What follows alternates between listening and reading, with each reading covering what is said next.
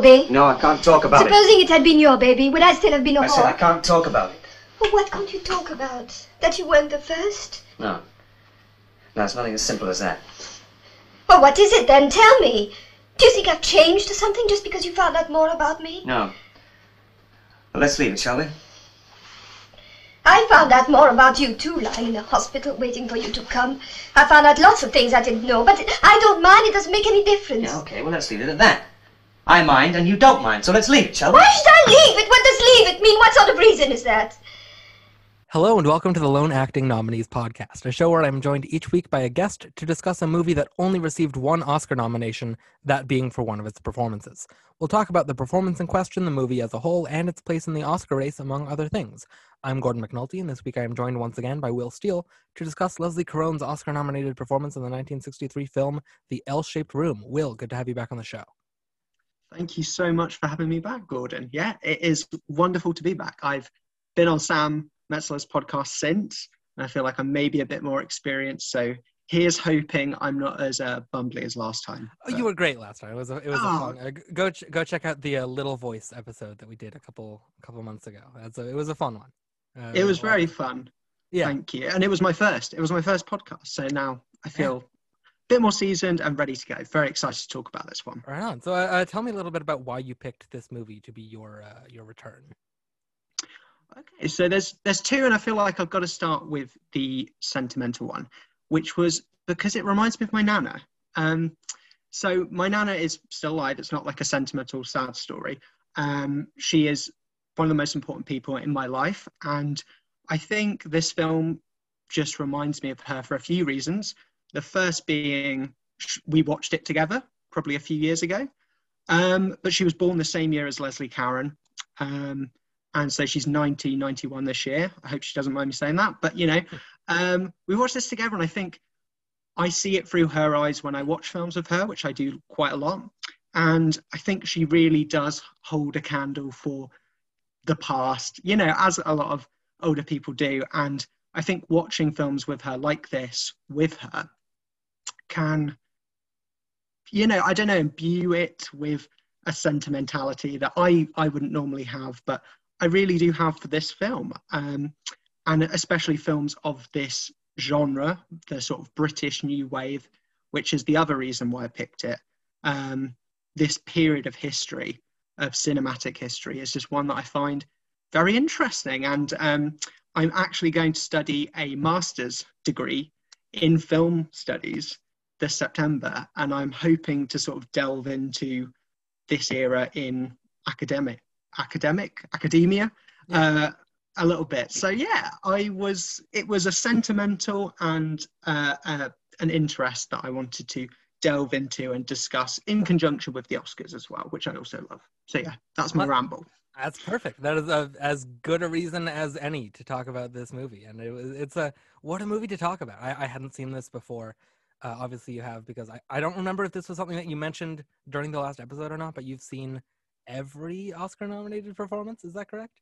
it is correct yeah i think i may have dropped that in Yeah. uh, last time but yeah yeah uh, the trouble is though and i think this will come up as we do this episode uh, maybe when talking about the other films of this year a lot of them i have really just forgotten so it is quite um, something if something in a film stands out and when you kindly offered to have me back and gave me the list this sprang out and i was like right i know i like that film but as it came time you were like right we've got to do the l-shaped room i was like yeah, why did I pick that film? Um, but I can say upon rewatching it, I hope you found the same, it is lovely. It's a lovely, lovely film. It is. Yes, I Yeah. I I greatly enjoyed. Uh, uh, I, I enjoyed in the sense that like it's a well-made film. There's a lot of things about it to appreciate. Not necessarily that it's the most upbeat movie.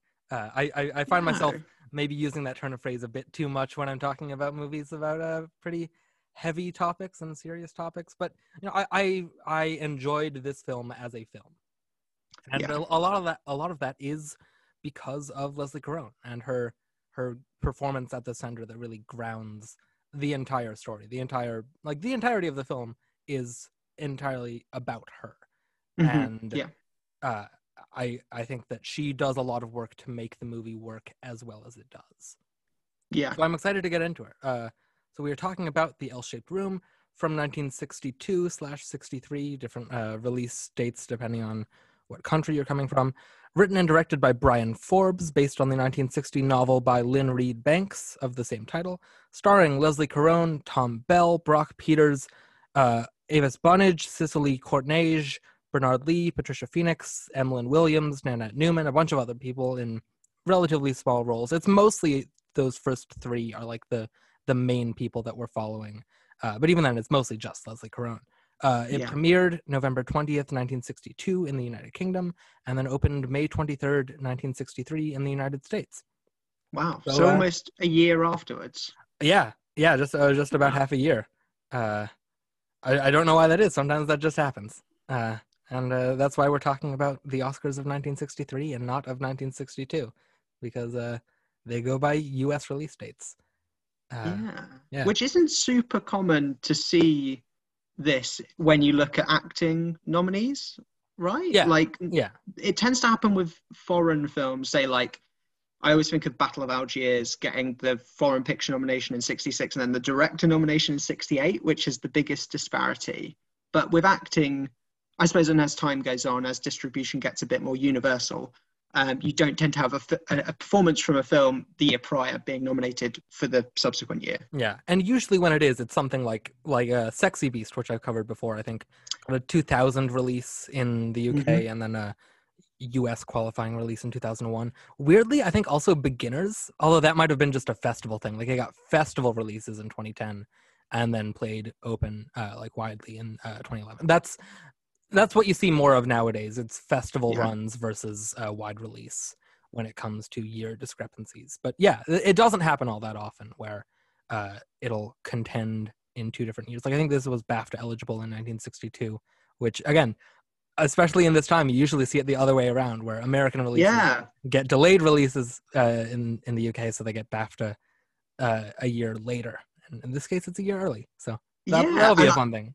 I think for Leslie Caron, although we can get onto this later actually, and I hadn't thought of this till now, she might not have fared that well if this had been nominated in the year it released in the UK. Yeah, yeah, that that is a, it's a much. I mean, talk about two wildly different races for best actress. Like 62 is a lot of people all contending like that. You have Bette Davis and uh, whatever Mhm. happened to Baby Jane, and Anne Bancroft in The Miracle Worker, and Katharine Hepburn in Long Day's Journey into Night. Previous episode, go check that one out too. Um, but then this year we'll we'll talk about it. But this is a very strange year for best actress at the Oscars, uh, uh, right down to the ultimate winner. Uh, but before we get into any of that, let's talk about the performance we're talking about. Let's talk about Leslie Caron as Jane Fossett, uh, F O double S E T, as the as the uh, some character. I don't remember why. I don't know why that stuck out to me as something that uh, just the way that he, some like doctor, just in passing spells her name out like that. But that stood Oh, out to me. I don't know why, but uh. Anyway, yeah. So, what are your first thoughts on this performance that she gives here? What what stands out Um, to you first? So I think it's interesting that you said that she is sort of her performance kind of is the film because that's what reviews at the time said. You know, this is a fairly standard story a not exceptionally made film, but she imbues it with such charm and depth. Maybe charm might be the wrong word, but Oh, depth. she's char- she's definitely charming. Yeah. I mean, she's always been a charming performer. Like throughout Yeah. her career, American in Paris is uh, all about how charming she is. Basically, like that's her. That's her. That's at least that's her part of the movie, is that all these men are fighting over her because she's just so damn charming. And is it Lili from 1953? Is that what it's called? Yeah, I haven't seen that Really? one, but that's her other nomination as the little girl with the puppets or something. Something. Yeah. Again, I've seen it. I remember Mel Ferrer, I think, or one of the Ferrers is in it, who was married to Audrey Hepburn. And yeah, I don't. I remember it being very twee and just thinking, oh, I think I got a director nomination or a best Picture nomination. Probably, probably it did quite like well. Yeah. It's not eligible for your podcast, and I'm glad this is the one that is. You know. Yes. Um, yeah. but yeah, I think her in this, she is very good. And I hadn't remembered the, the parts of the film I remembered weren't her specifically. They were certain scenes she was in. Or the the feeling it gave me, but not her. And she was very very good and very lovable.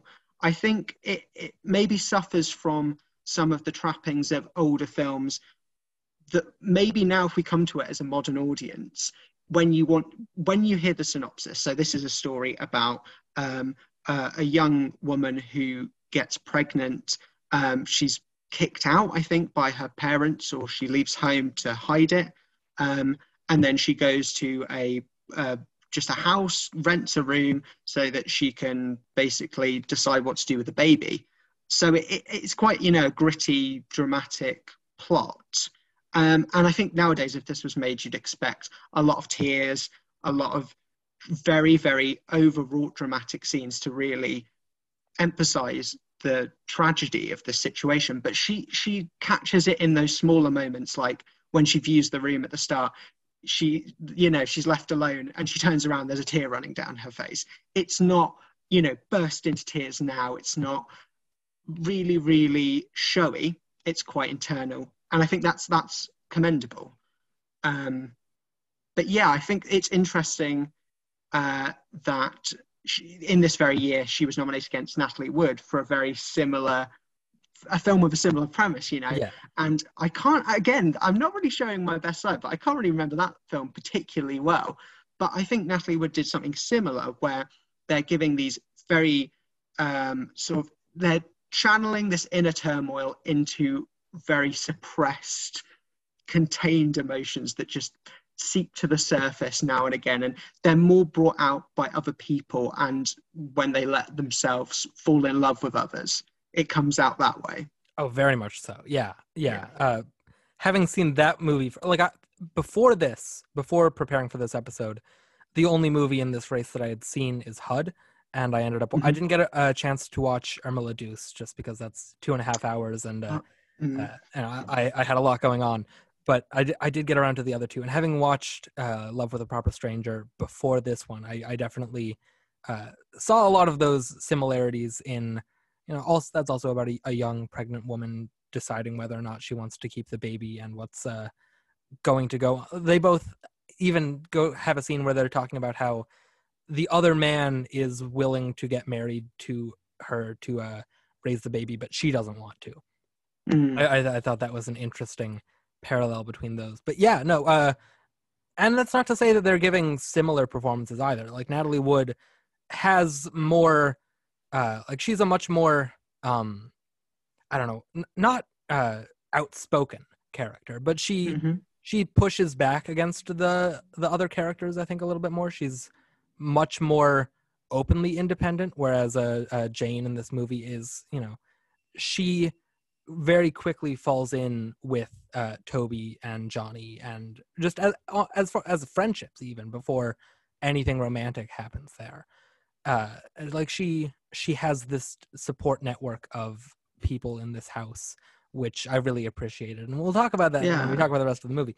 Uh, but there's one moment that I wrote down mm-hmm. where where she's going to visit this doctor, uh, yes, and uh, he's a very, a very you know uh, snarky, sort of up his own ass mm-hmm. uh, doctor that is bas- he basically says, "Well, you're single and not wanting to get married, so either you like your two options are get married or have an abortion." Uh, and she, you know, at the, at the end of the scene is like, "I came in here not knowing what I wanted to do." But because you are such an asshole to me, I decided I'm going to keep this baby because you didn't even stop to ask me if I wanted to keep it. Like, uh, yeah. And, and that's a really great scene.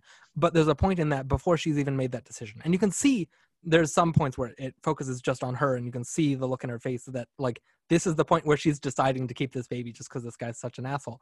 But there's mm-hmm. a point where he says that, you know, uh, it's not a very wise choice to uh, to to go through with this. And she says, I don't have any choice. And he says, uh, that's mm-hmm. a bit of an overstatement. And she just sort of pauses and looks down and just very quietly says again, I don't have any choice. And it, like, mm. she's saying the exact same thing twice, but they both have wildly different connotations to like, does she actually have a choice? What, what choice is she saying she doesn't have? And she's saying all that with very little uh, actual dialogue. And I think that, that, that really, speaks to what you're saying about her. She's not, you know, having these big emotional outbursts to get across the uh the the pain that she's going through and the uncertainty that she's faced with. Like she gets a lot of that out in these very very subtle moments but that uh that are obvious but not uh, not as a pejorative like it is obvious Mhm. that this is an emotional moment but she's not overacting it and i really liked Yeah. that decision Yeah, and I wonder whether it because I, from what I've read, I, I watched an interview of her doing a panel for BFI and some other quote I think I read from Inside Oscar that she came to England to make this film because she felt trapped in um, a stereotype that she'd been fulfilling in MGM. I think she had a contract with MGM, and so from American in Paris, which I think is her first film, she is in films like Lili and Gigi and Fanny, and they're all ones where she's really epitomizing youth and purity. Um, and she wanted to break from that and prove that she wasn't just a dancer. She didn't want to be known as a dancer from the American Paris days, and she didn't want to be known as this innocent, childlike character. So coming and doing this, you know, but she doesn't. She doesn't really overemphasize the ad, more adult themes. She still lets them. She almost embodies that maturity by allowing silence and interiority to lead rather than screaming and shouting and playing the character with more edge. She has the sort of, you know, knowledge to play it subtly, which is incredibly mature. And I think she may have, I suppose she was 31 when the film came out. So, yeah, I think it is an incredibly mature part for her. And that makes the performance um, worthy of the Oscar nomination and very compelling. yeah yeah there's a lot of moments where i was you know she's she's still like 27 the character at least is Yeah. and so she is surrounded by these people that have a bit more you know world weariness i guess uh, Mhm. she's also and this is different from the book in the book she's playing a british character but obviously leslie Caron is french and she's playing the character as a french woman living uh, we don't know how long she's been living in britain but you know Mhm. long enough that she has a complete grasp of the language and her Yeah. accent is almost completely gone but uh so so like she definitely is like you feel that she is a little bit um less attuned to this particular culture Mhm. and so you get every once in a while a moment where she not only acts but like behaves as as the most mature character uh that really sort of takes you back there's the point where she meets up with uh the father of her child Mhm. uh she reconnects with him uh and they go out to dinner with is it his parents who's the old couple that they're sitting with they don't I did. I didn't even notice this. I now you're saying it. I didn't even know they were with anyone. Were I they just assumed- sat at a table with other people? they never really say who these other two people are that it keeps every Okay. once in a while cutting back to across the, the table from them. They could just be complete strangers. But throughout all this, like he keeps trying to like he's talking down to her. He's kind of infantilizing her of like, oh, I'm so sorry that I I put you through all that. Like he's he's acting as if she doesn't have any agency um, Yeah. within her pregnancy and all this stuff, and asking why she you know agreed to sleep with him and uh, she's very very calm and very you know matter of fact about like well it was all you ever talked about with me is how much you wanted to sleep with me and at a certain point she says uh, the, quote is my my virginity was becoming very cumbersome which Mhm. I, I liked the way that like she speaks very eloquently throughout all, all this and uh, she's like basically i just slept with you to shut you up and then it turns out i got pregnant and I didn't want you to be in my life. Basically, I just so I, I left.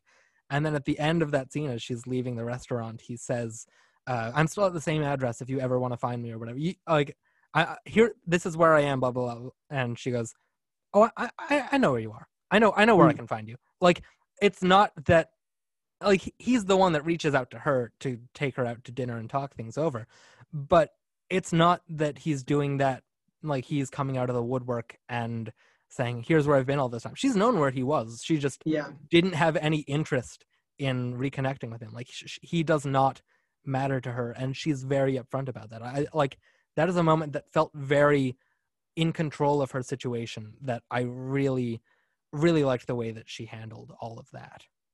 Yeah, and I think, as you mentioned, the original character was English, but they in the adaptation cast Leslie Caron, and then in the screenplay changed it to uh, the character being French. And I think that actually adds a beneficial layer in that she is an outsider to this situation, to this society. And so when, uh, it, whether it's comic relief, small idiosyncrasies of all the people in her building, or how maybe people will talk down to her more because she's, you know, quote unquote, a foreigner, as I think her landlady calls her in like a rage later on when she says, There's bugs in my bed. And she's like, Oh, I never liked your kind anyway. Yeah. Um, it, it brings out that side of people.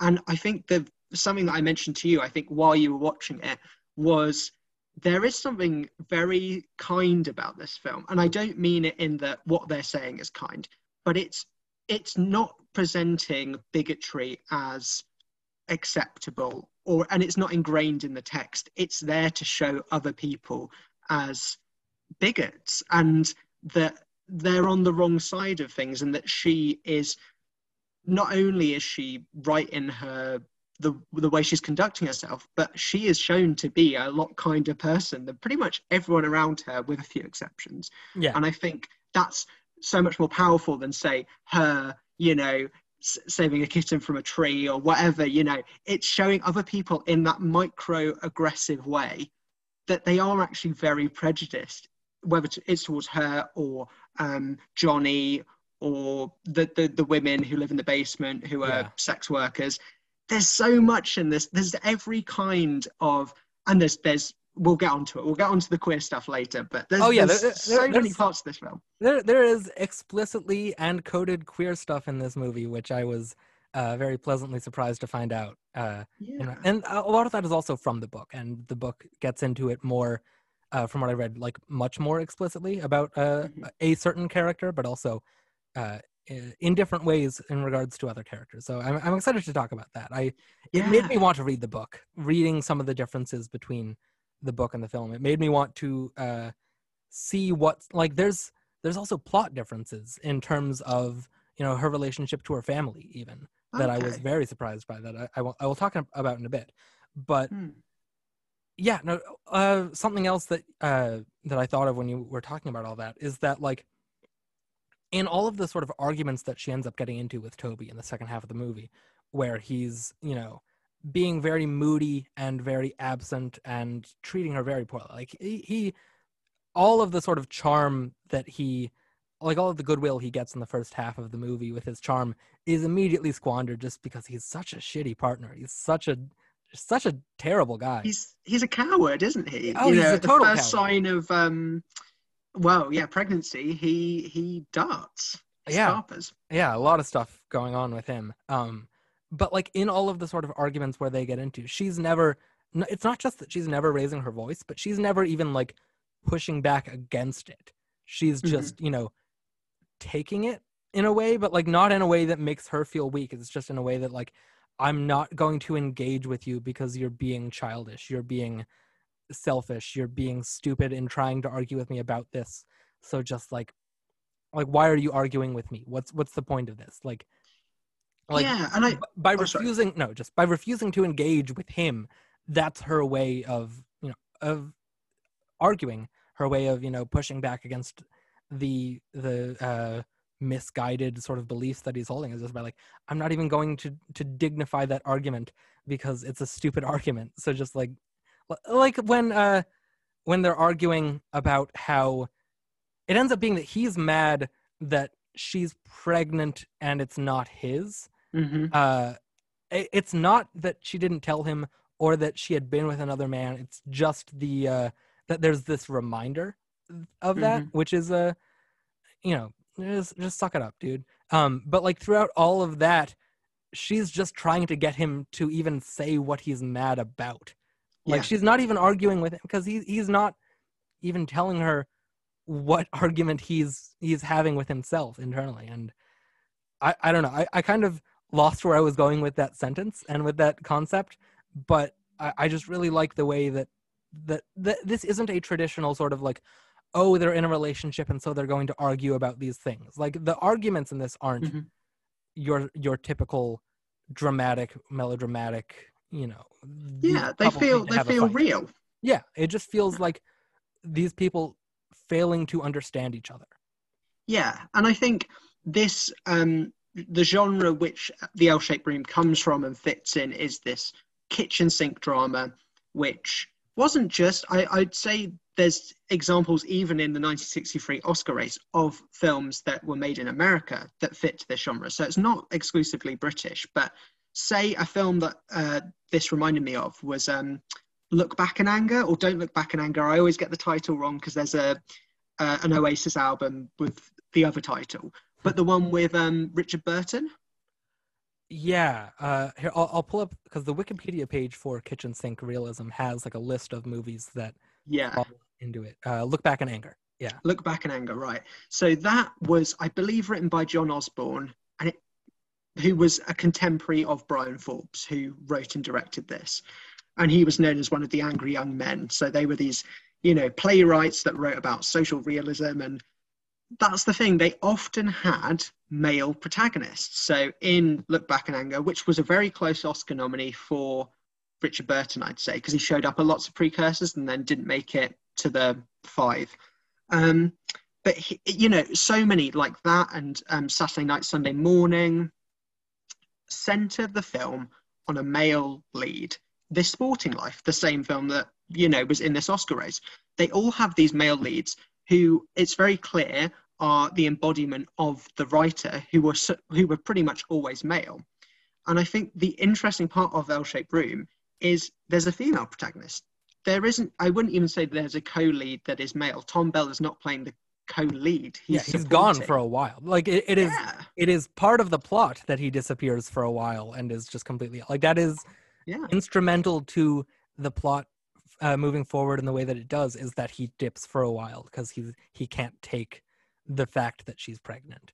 yeah and you could you could almost see a version that follows him that when he leaves out that door you follow him walking around london streets you know talking to strangers throwing pebbles into the thames or whatever. You know that it could focus on his angst about not being the father of the child of the woman he loves. But the fact that it stays with her that it's telling her story and that she that his concern that the woman he loves is bearing a child that isn't his it shows that he is the irrational one that that's an outdated belief and it doesn't ever indulge him. It maybe sympathizes with him by saying okay this is a common prejudice people have but ultimately you are being unfair to her because she she loves you and it shouldn't matter whose child this is but it is perhaps an understandable fear.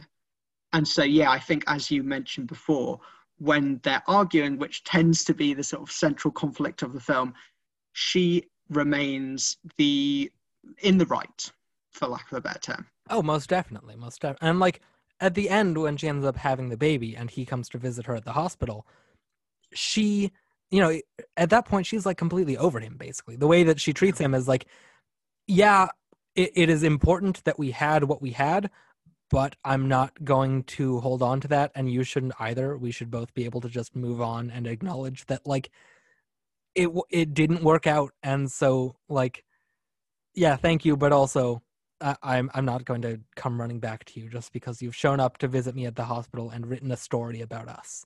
Like, yeah Yeah. and she has to she's facing the pro- he's like but what are you going to do like um and she's like i'll just move back in with my parents. He's like are you sure? And she's like yeah no no it's not going to be ideal. Like they're going to paint me as this lonely widow but at the same time i i know i'm going to do that because i waited around for you and you never turned up and you're probably going to keep doing this. So uh, it's incredibly strong and independent of her to just be like yeah no it's not ideal but um i'm not going to stay here for you. And that's and I, I i don't know if you sensed it but in that those last scenes i was like just tell her you're going to stay. But i think even if he had she would have doubted him and you could almost see if this film kept going on and on him leaving and getting nervous again. And she doesn't deserve that. Yeah, and you can see like you get the sense from her performance that like you could see someone else taking this role and taking even those same lines and delivering it in a way that like she's saying that she's going to move back home and all this stuff, but what she's really saying is, I want you to take me back. But Mhm. no, the way that she delivers these lines is like, I'm going to move back in with my parents, and that's better than anything I could have had with you because you're you're just such a, a emotional little fuck up. Like a, a a fuck boy. He's basically a fuck boy. He's a, he's a Yeah. sad, he's a sad boy, and she finally has come to terms with that and is like, yeah, no, I don't want you in my life. Basically, like Mm. you, that is all in the way that she looks at him and says these things of like, I, I don't regret what we had, but I would I don't want to go through that all again. And she's very clear about like this isn't this isn't the life that I want for me or my daughter. So Mm. you know, what I have back home with my parents that don't really respect me is still the better option. And it's also uh, that like it's not just that she's moving back home, but she's moving out of the the boarding house. The uh, titular L-shaped room. the, the L-shaped room. She's moving out of the L-shaped room to move back, uh, and par- partially to get away from him too, just because he causes more trouble than he's worth. And she's uh, she's realized that now. a bit of a tangent, but I've just having reiterated the title. What do you think of the title? Every time I I hear the title, it reminds me of a joke uh, from Demetri Martin's stand-up. Uh, it's just a little throwaway joke of like, uh, I have an L-shaped couch, uh, lowercase, which is is stupid. It's a very stupid joke. It's just like, yeah, Yeah. But whatever it is, I just always think about that when I think about this title. But yeah, no, I, I think it's it's an interesting title. It definitely catches your attention. Like, why is this called the L-shaped room? What does that have to do with anything? And ultimately, it's just sort of, it it doesn't have much to do with, it doesn't have anything to do with the plot. It's just describing this room at the top of the stairs that she's moved into that's full of bugs and is uh sort of enclosed around Johnny's little apartment that he has. But yeah, I don't. It, it's a nice title. It, it it doesn't really. I mean, what other title would you even come up with to sort of describe the plot? Oh. Like, pregnant lady sad. That's a that would be a, a Well, shitty title. I mean the Natalie Wood one. And not that they're identical, but Love with the Other Stranger. The proper that the- stranger. I think it's the Love with the. Pro- yeah, yeah, that's, a that's song an odd that title. As Yeah, Oh, Love with the Proper Stranger. I always found that an odd one, just Yeah. because it, it almost doesn't sound quite right. I mean, But I is- do like yeah. it. and all of all of these in this race are interesting titles. Like uh, uh, this sporting life. Yeah, is, is an yeah. interesting title. HUD, that's a character name, but it doesn't sound like it's going to be a character name. Yeah. And then uh, Irma La Douce, which I haven't seen, so I don't know how the title uh, applies there. But Yeah, it's French for some something sweet. I think. Yeah. Douce. it's also Uh, Shirley MacLaine's sweet. character's name. So Yes. Uh, I tell you what. another- Um, I mean, we were almost going to postpone this so that I maybe you could have uh, seen that. yeah, Um, that's a film that I've seen once, and I with my nana, I think, because she was like, "Oh, it's incredible." And you know me. I well, you may know this about me. Billy Wilder is my Oh, king. uh, yeah, I love him. I love, love him, I love and him. you know, you love him, and everyone should love him. Yeah. Um, and that film is sort of like I held it in my regard as like this is the last great Billy Wilder, and I went back and rewatched it a few few months ago, and I, it did diminish a little bit. It's it's quite conversely to L-shaped room, one of those old films where you're like, oh, these like the values they're expressing in this are just they're not even like because it's kind of Billy Wilder sentimental, sweet, but like it's so ill-founded that you're just a bit like, oh, it's kind of sweet, but I feel like the whole premise is just very sexist and almost unavoidably so.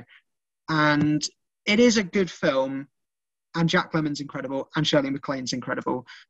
But yeah, it's it's. I'm glad you you watched this one instead, naturally as you would. But yeah, It'd be weird if I went into this episode without having seen the L-shaped room, but Yeah, well, I was listening to um, your previous episode as of this record, so the one with Sam um, about two days, one night, and at one point he was like, "Why would someone uh, listen to a podcast about the film they've never seen?" I was like, "I do it all the time. Like, yeah, I know we haven't really done like a plot synopsis, but I imagine if people are listening to this, they might have seen it, but it's quite an old film."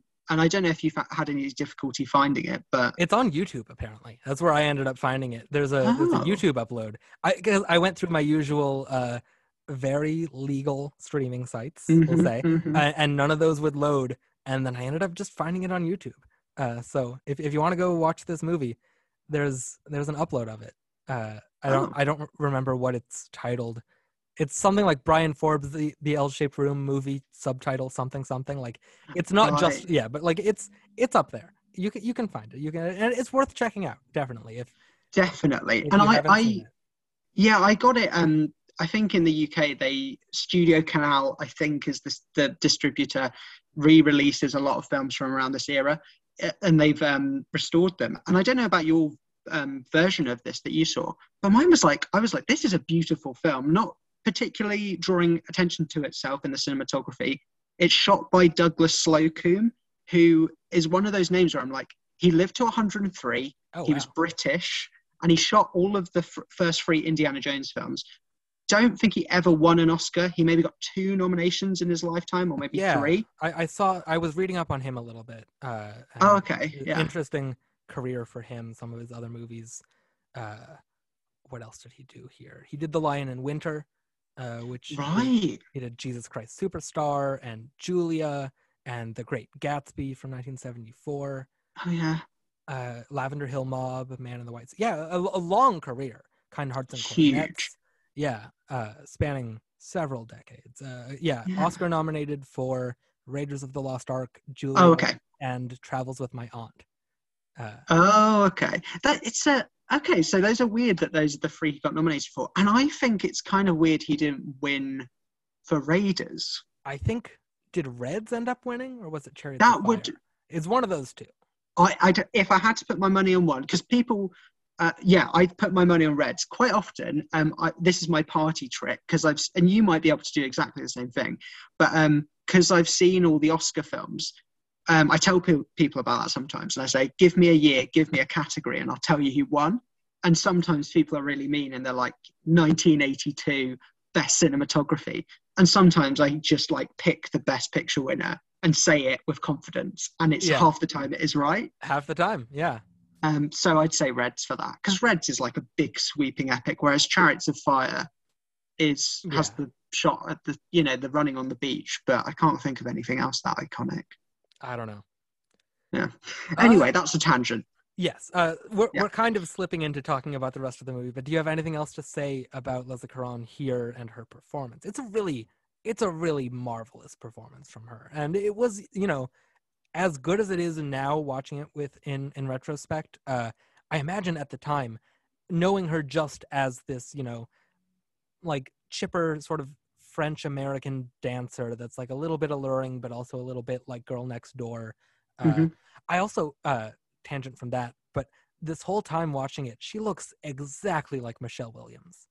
Uh, Did you pick up on that? Have you noticed? Oh, I- I thought when she was sitting in chairs at the start, I think when she fell asleep in a chair, I was like, who does she look like? And I don't think I don't think I quite see Michelle Williams because I think of Michelle Williams as quite having quite small eyes. I don't know whether I'm totally wrong there. Whereas Leslie Caron has those like big deer-like eyes. Yeah, that's prob. I just mean they have the, the exact same smile. Like they have the same sort of like the Oh. upturned uh, uh, ends of their mouth and like the they have the same sort of lips and I don't know. Just every time she smiled in this, and I also watched uh, American in Paris in preparation because I hadn't seen that before.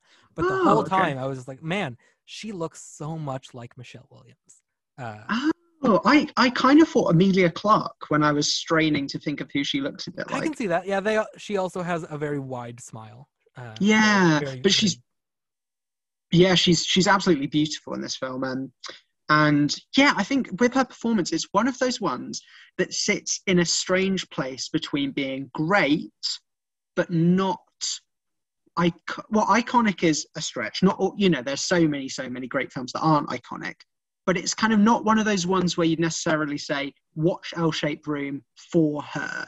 I would say watch this film for the whole thing. Like the it's the it's the writing, I think, and the Yeah. performances from pretty much the whole cast that make this so special. So yeah, I don't think I have anything else to say about her, but I do agree that also the context at the time, not only her persona, but the material and the fact that she was doing it in England rather than, you know, coming from the Hollywood system to do this little gritty film. Like she said in an interview, um, that when she comes into the building at the start of the film, the crew had to be really quiet because there was someone in the room of the building or room nearby who was dying and they didn't want to make a loud noise. And so it was shot on location, but you know, it was shot literally in I think Notting Hill. Like I, I'm I've never lived in London myself, but yeah, it's it's uh, very very different from an American Paris. So I think just having that fish out of water context makes it all the more impressive. Oh, most definitely. Yeah. Yeah. Right. Yeah. So let's uh, move on and talk about the rest of the movie. You never get married. No, dear. No, I never went in for that. Not in the sight of God, anyway. I did have a friend. We lived together for years. A real love match it was, you know. Well, I've never wanted anything since. Was he on the stage too? Who, dear? Your friend. That's my friend over there, dear, in that frame. May I look?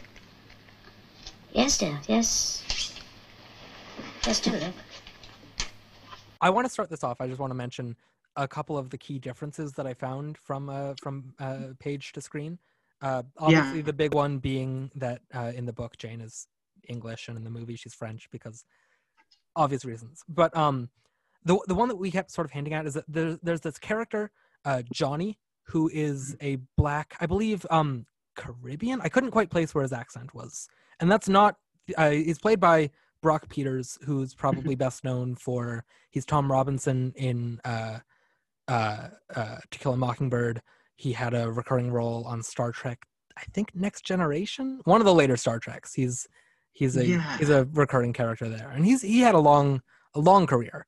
Uh, he's in stuff like uh, Soylent Green and a bunch of other things. But so he um he sort of lives in the apartment that is cradled within the L of the L-shaped room, and it's a, it's a very small apartment.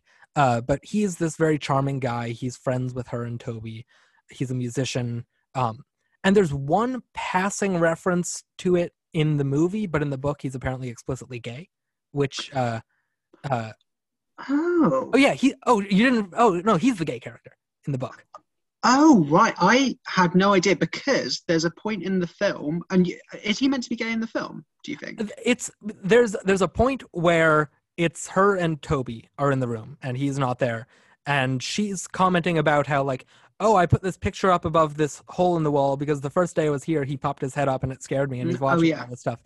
And uh, uh Toby says here I wrote it down. Uh, he says oh oh they're all a bit bent. And she goes what black people? And he goes oh no not black people. And they just sort of leave it at that. But the implication there being that like the they that he's talking about is gay people Oh, I I did hear that, and it kind of just went straight over my head, as if I was like probably Oh. most of the audience in the '60s, just like, oh, uh, okay, I don't know what that means. I only Um, picked up on that because it says so in the Wikipedia plot summary, and then in doing my research, it says in the book that he's like explicitly a queer character.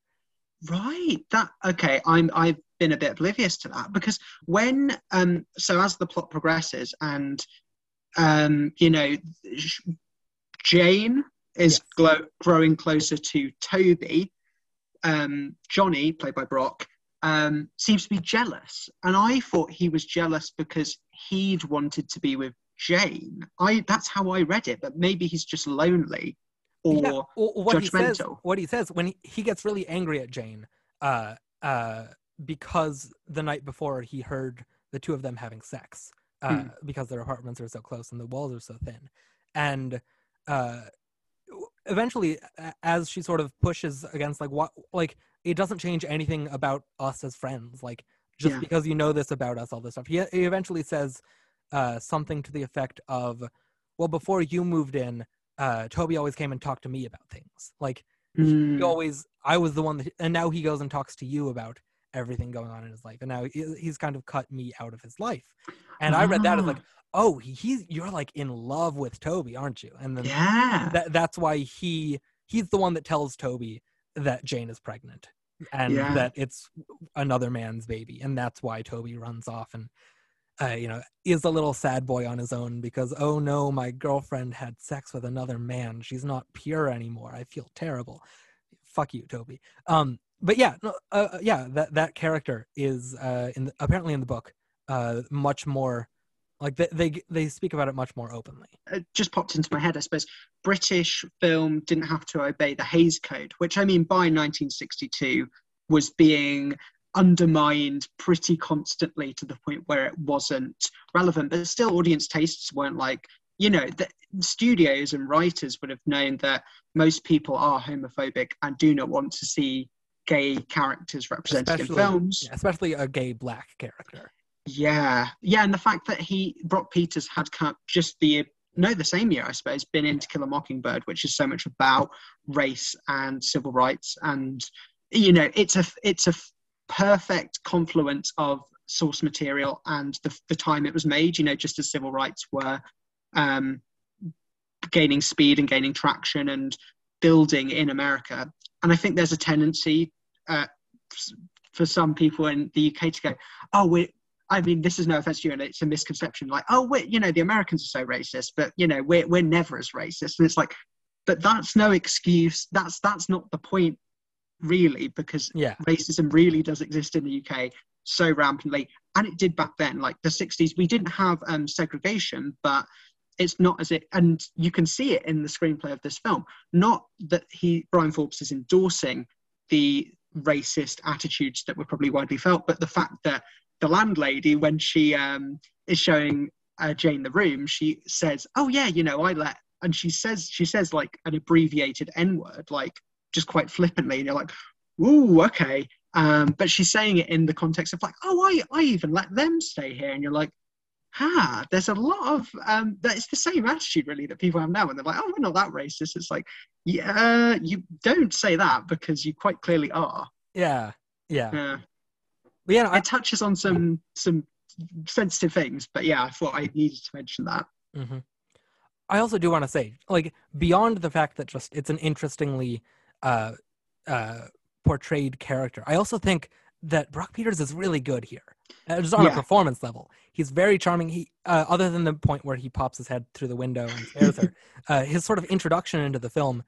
Uh, Jane has slept on her chair the night before because there's bugs in her bed, and he sort of wakes her up with a cup of tea, and goes on this whole like, you know, uh, sort of uh, presentation about how to kill the bugs in your bed and that you want to do that on your own and show them to the landlady because if you get her she's going to like she's in cahoots with the bugs. She will make a lot of noise so they run away before she even uh, lets you pull back the covers and show that there's no bugs there because she's I, I don't know it, it's very funny and very charming. And then but he's also not a one note like oh we need this you know comic relief character let's have it be this black gay musician. Like like we said he has the very dramatic moment where she confronts him after toby's gone but before that the night before when they're uh, in bed and sort of speaking lovingly to each other every once in a while it cuts back to him in his little apartment curled up Yeah. in bed just like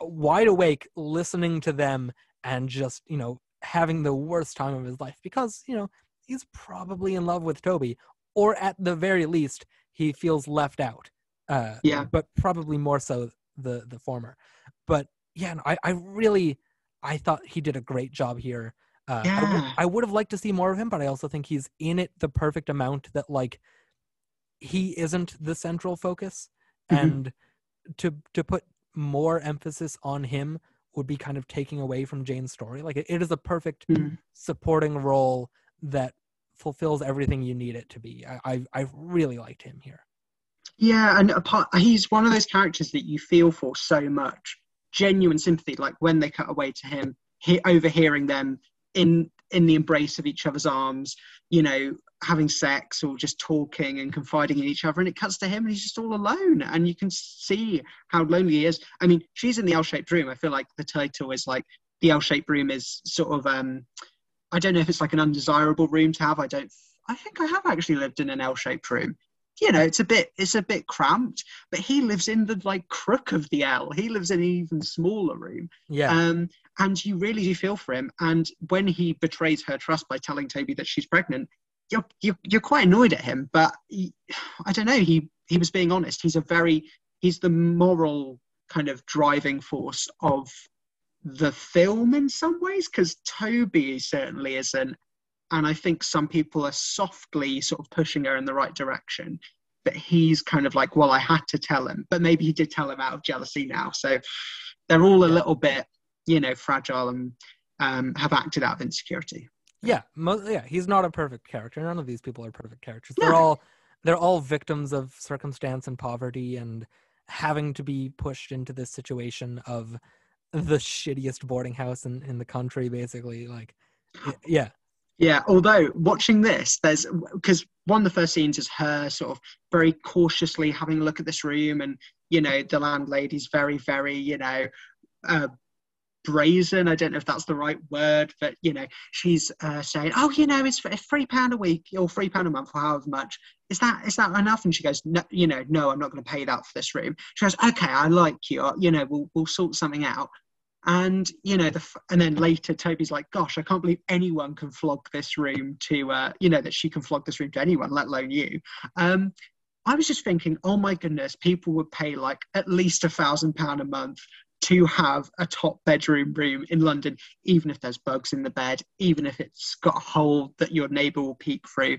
London is like one of the most you know highly priced competitive places to live and just watching this you're like ah, this neighborhood's probably well, it's Notting Hill. It's gentrified. It's up and coming, and I think that is why I like this film. How it's kind of like, ah, oh, the, the past used to be kind of like simpler, didn't it? You know, when you could just pay three pounds for a room, and someone would have to, the landlord would even be trying, you know, oh no, I'll, I'll lower the price.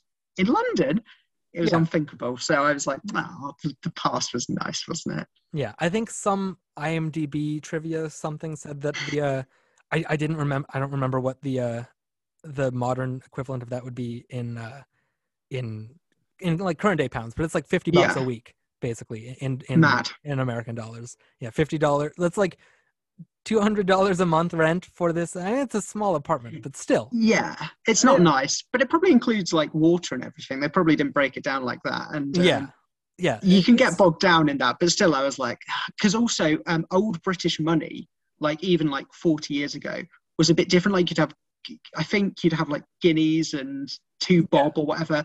And I don't even understand that. But sometimes my family are like, oh, do you remember when, you know, a house, our rent used to cost three tuppence? And you're like, I have no idea how much that was, but it sounds like nothing. yeah the uh, far- past. Yes, the past. Uh, as far as the rest of the cast, uh, we've talked about how much Toby the character sucks, but I think uh, we, we should note that uh, Tom Bell, who plays him, does a really good, like, it's a great performance as this shitty soft boy writer that, you know, is clearly still in love with this famous actress that he maybe had an affair with, something, Mhm. something. It's kind of unclear. Apparently, also, that's something that comes up in the book. Uh, Okay. More, more. Oh, that was the other thing. Um, I, I totally left out the thing that I, I hinted at earlier that uh, there's a different, like an entirely different plot with her family. Uh, Oh, yeah. and I'll get to that in a second, but I, I just want to say Tom Bell, really great here. It's, it's Really a- good. It's a- because it's a character that throughout the movie your opinion of him changes so drastically. Like he starts out, oh, he's like kind of the annoying guy in the apartment downstairs who's you know following her up to her room and is like, oh, show me around all this stuff. But then later, as they all become friends, the three of them, he's like, oh, okay, this is more of a charming guy. He likes her. He's he's sympathetic. He is emotional. He's friendly. All this stuff. And then as they sort of connect more, and he gets more insecure and everything, like, oh no, this guy sucks and has always sucked. We were right at the beginning, uh, and he does all that without really changing the performance. It just changes our perception of him, and I think that's that is a really commendable thing to be able to do as an actor to be able to have to make the care the audience change sympathies so drastically multiple times over the course of one movie i think that that's that is a really strong showing from him Yeah, and I think he's um, not a he's not a selfish actor who's not going to hog the limelight. He is selfless in some ways, but he's also just surrendering the space to not just Leslie Caron to fill it as she should, but I think as you mentioned with Brock Peters, you couldn't have more of Brock Peters because you need room for other characters. Same with him in a way. When he leaves, it, it allows her to go on her own journey of loneliness, of um, loss in a way, but then also to find connections with other people in the house. And I think that structure of um, having her as the lead and everyone around her being these satellites, you know, it, it makes the film so rich in finding these different dynamics. Of how people also want to help her or how people want to make the first step because she's quite shy at first. And i think when she makes that friendship with johnny and toby it really you start seeing her joke and you know b- being really happy. And it's a nice bit of levity to a film that on paper could be incredibly dreary.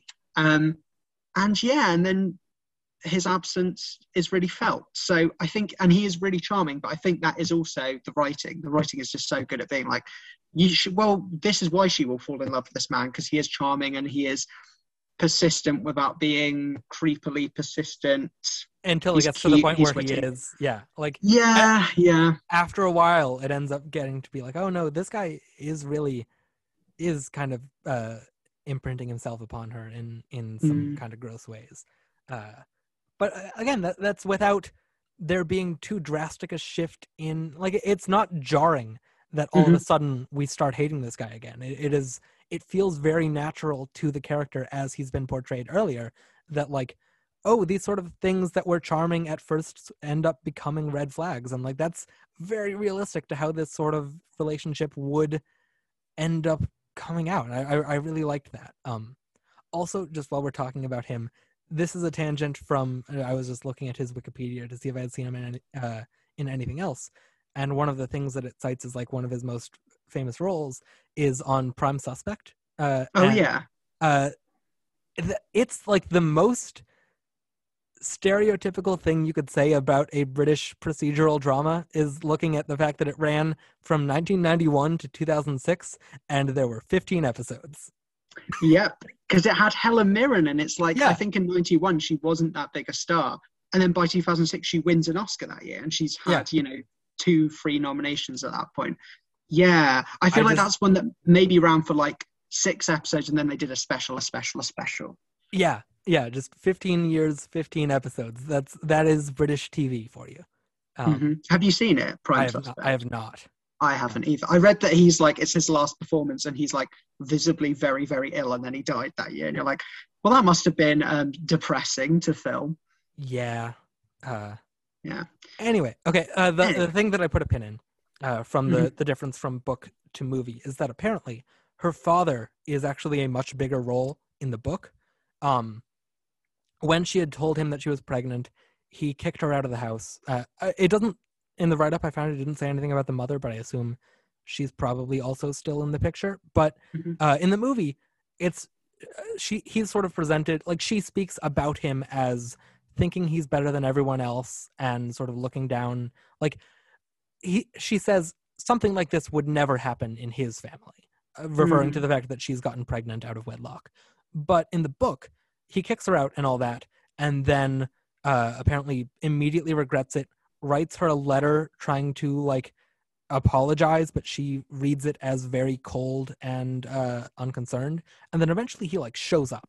He like comes to visit her and try to persuade her tries to persuade her to come back home and all this. And he's like a very active character in the narrative of the book. And i understand why they get why that ends up getting cut uh just in terms of you know this is already a two hour long movie with a lot of supporting characters that uh come and go i feel like adding one more to the mix might have made things feel a little bit bloated but i would Mm. have liked to see that dynamic sort of explored of like i, I don't know I, I just I, that sounded very again makes me want to read the book and see how that plays out on the page and see how that dynamic uh, changes my perception of her and of, of the story in general Yeah, it's interesting that that was omitted, but I understand why, as you say, because there are lots of supporting characters, and I feel like she is one of those.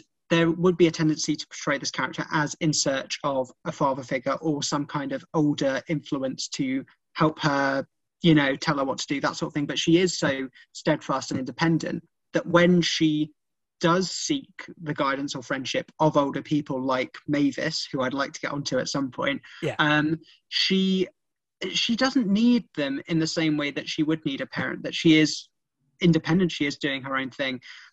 But from them she learns. I don't know. She she grows fond and a bit more comfortable in this like quite horrible house she's in and really bad situation she's landed in that she finds you know kindness in strangers and love and affection and then some you know withdrawal of that but yeah can we talk about mavis Yeah, yeah, go right ahead. Ah, So Mavis is a character that lives uh, on the bottom floor, and she sort of peeks her head out every time someone runs by in case they want to come in and have a cup of tea with her. So you get the sense she's a bit lonely. And she's played by we've met, we've both made notes of this, haven't we? Uh, Cicely Courtneidge, I believe is how that would be pronounced. Cicely Courtneidge. I think she is fantastic in this Oh yeah, film. she's great. Yeah, she's oh, she's just that character that again, much like um, Leslie Caron, does a lot without saying a lot. She embodies it. It's a lot of um, unspoken longing and regret or sort of wistful sadness. And yeah, I don't know if there's too much to her. Well, there's a lot to her, but I mean, the thing that I did want to talk about was that she is gay. Yeah, and that's apparently not in the book. Like in the book, it's referred because she's she's sort of like an older vaudeville actress almost that Yeah. is uh, uh, past her prime. Uh, there's a point early on where she runs into Toby outside, and she uh, he asks like, "Oh, have you have you gotten any any jobs?" And she goes, "Oh, well, I had an audition, but uh, they they wanted, I guess they wanted a name, and it's just sort of like." Oh, you you get the sense that at, at a certain point maybe she was a name, and now she's this old lady who just lives with her cat that's going deaf yeah. and uh, can barely afford to uh, to get by. But like, she uh, she ultimately is not sad. She's still very very cheerful, very engaged with the other people that live there. Like she's friendly to everyone, knows them all by name. Like even the even the women downstairs, the sex workers, she's still on good terms with all of them. She ends up going to the party and she does the whole song and dance number, which I thought was Yeah. Um, yeah, no, she, she's she's really great. Uh, But then, uh, what I was saying, uh, oh yeah, in the book, it's referenced that she's had like multiple affairs with men in the industry, and like that's sort of part of her backstory. But then they changed that Oh. in the movie, I guess, as sort of you know, well, we already took away the that Johnny, the more explicitly uh, more explicit references to Johnny being gay. So let's sort of siphon that off to this other supporting character and have that be, you know, not to completely erase the queer uh, aspects of the text, just to sort of shift them to another character. I guess. I don't know. Yeah, which they so easily could have kept her as a heterosexual, a, a character who has had male lovers, and that's explicit. But it's this. I think when you asked me to choose a film, and when I chose this, I was thinking of the scene where Mavis is making Christmas cards, and Leslie Caron's um, Jane comes in, and she says, "You know, why are you making Christmas cards?" Um, and she said, "Oh, you know, the earlier you make them, the earlier you send them, the more you get back." which I think is a very cute, like old fashioned way of thinking.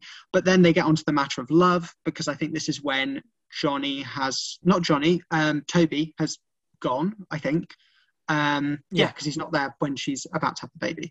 Um, but yeah, so she's she's almost going to have the baby in a few weeks, and um, Mavis goes, "Oh yeah, no, there was someone once, and we had you know this this incredible love, but she's gone now." And I think uh, Jane says, "Oh, you know, who was he?" and she says, "What? What do you mean? Oh, um, there's a picture of them on the mantelpiece." And without even showing the shot, she looks down. You know, Leslie Caron looks down at the photo, looks back at Mavis, um, and then she just says, "Takes all sorts." You know, takes all sorts to make a world. And they never explicitly say it to women.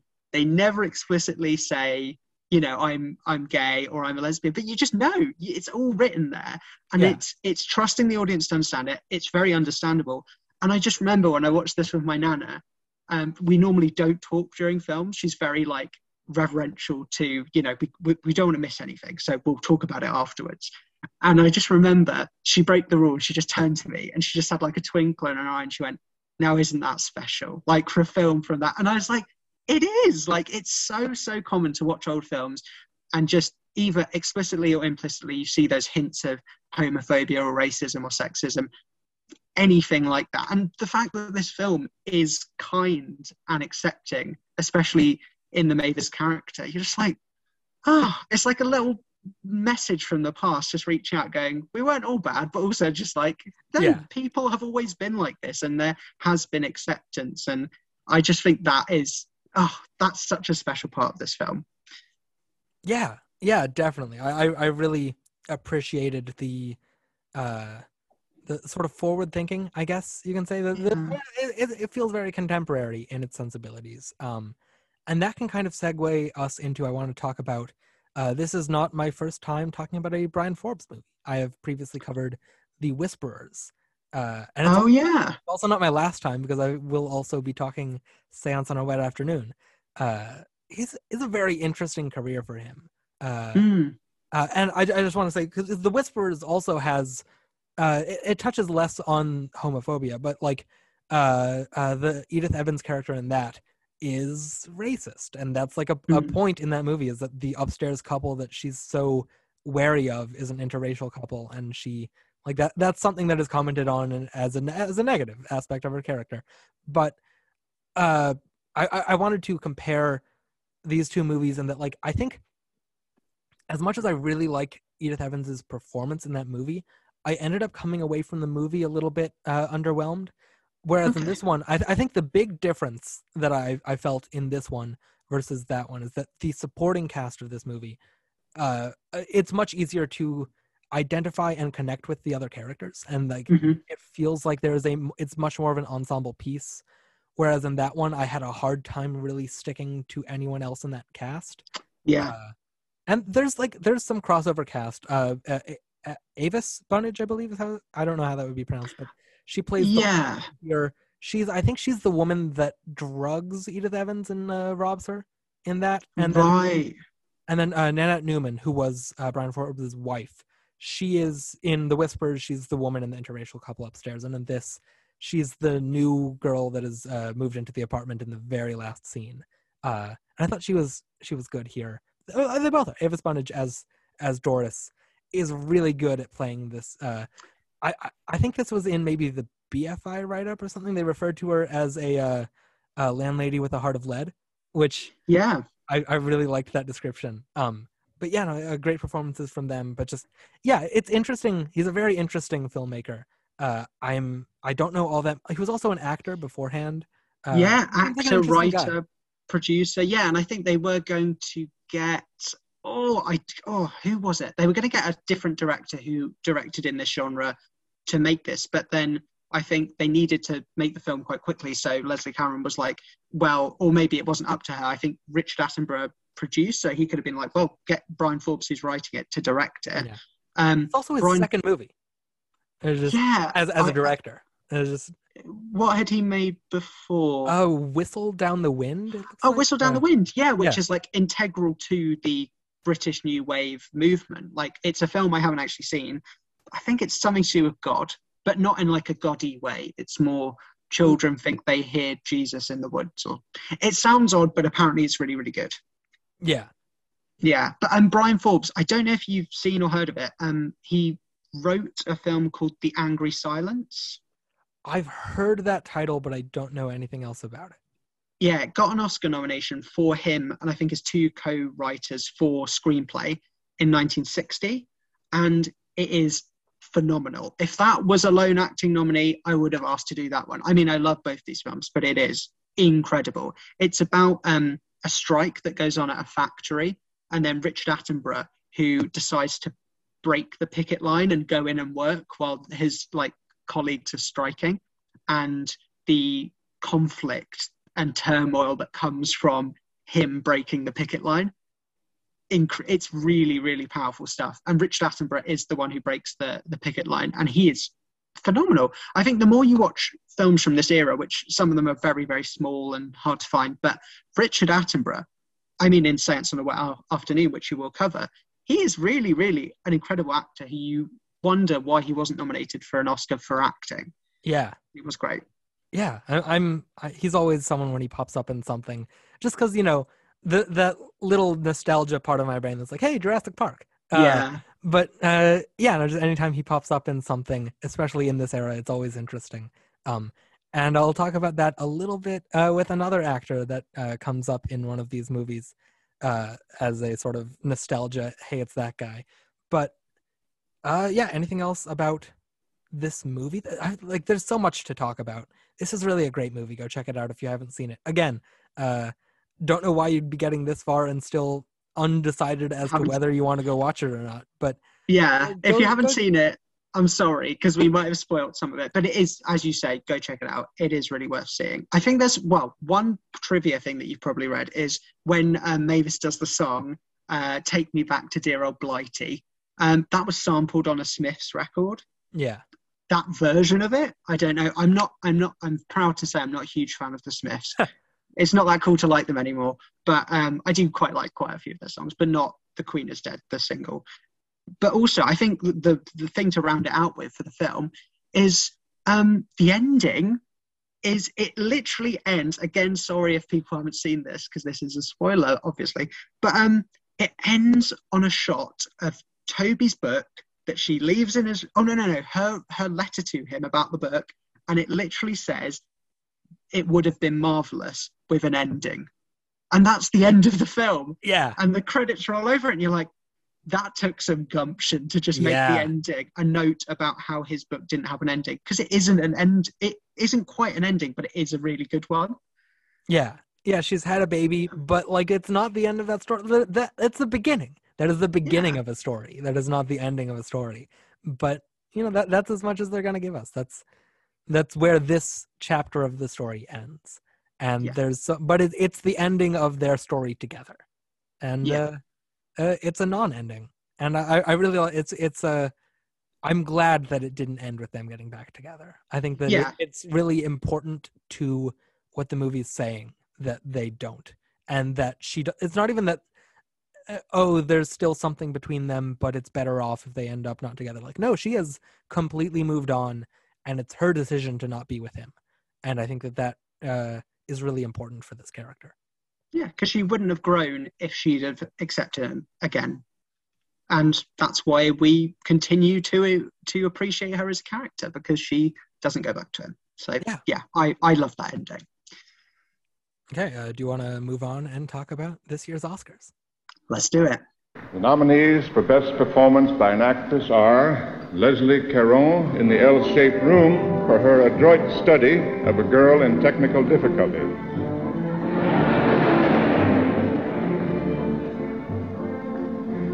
Shirley MacLaine in Irma La Douce, who allowed us a glimpse of the Late Late Show in Paris. Natalie Wood in Love with a Proper Stranger, vivid proof that it was a big year for girls in technical difficulty.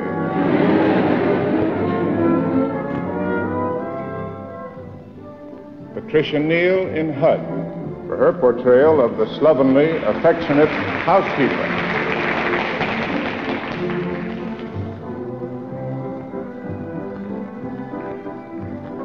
Rachel Roberts in This Sporting Life for her portrait of the repressed young widow.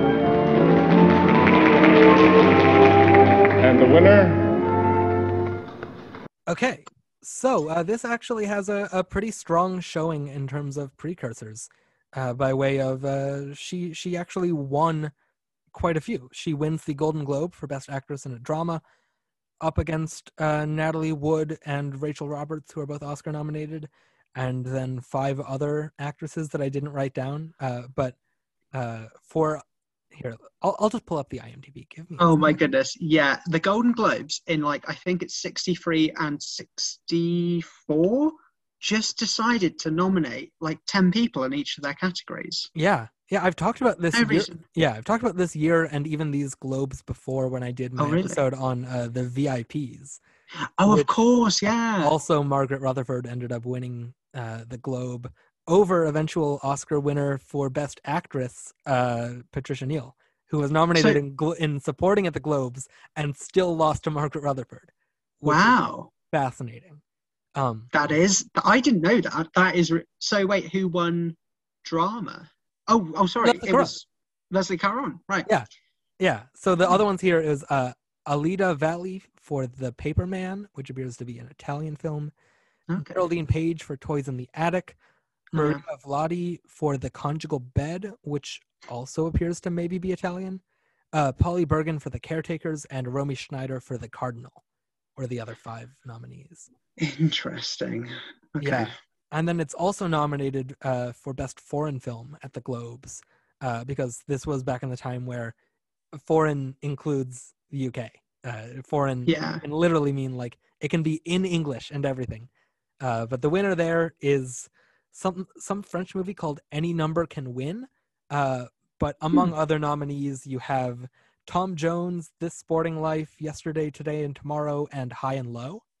So uh, Oh, what? Um, Ki- uh, Akira Kurosawa's High and Low. yes, yeah. Oh wow. One- One of the, one maybe my favorite movie from this year. Uh, Yeah, that's regarded as one of the best. I didn't know it, it really had much of a reception at the time, so that's interesting. Yeah. Yeah. this, this French movie that I've literally never heard of. Any number can win. Let's see. It looks like Hmm. Alain Delon is in it. Okay. uh, directed by Henri Vernoy. I've never heard of that person. I know nothing about Mm. this movie. Uh, does not appear to have had any sort of a lasting impact. But it, at the time, they liked it, I guess, enough to reward it over Tom Jones and uh, L Shaped Room and uh, Sporting Life and a bunch of other movies that, in one way or another, have held up more so. Oh, okay. Uh, at the BAFTA Awards, she wins Best British Actress, even though she is not British. She's French American. Uh, Yeah. because the movie's British, I guess it counts. I don't Do know. you know who presented her the award? I do not. It was Prince Philip. Oh apparently. wow! Wow. Yeah, I guess he went to the uh, the uh, the BAFTAs that year. Yeah. Um, I know he had a thing for ballerinas, so that could be it. maybe that's why he went. But um, yeah, it's interesting with the well, the Globes thing. This is a slight tangent, but when I was reading my Inside Oscar book on this period, Hedda Hopper, we all you know Hedda Hopper, right? Yes. Oh yeah. Yeah. Um, the more you read about her, the more you're like, wow, this woman was a serpent. She was horrible. Um, but or maybe she was just all doing it for show. But um, she was saying that when Tom Jones was sort of gaining traction in um, the Oscar race, that she really tried to launch an anti kind of Tom Jones, anti-British Oh yeah. campaign against it. And she was like, why are they nominating these English films? Like, the English have their own version of the Oscars. This should be for American cinema.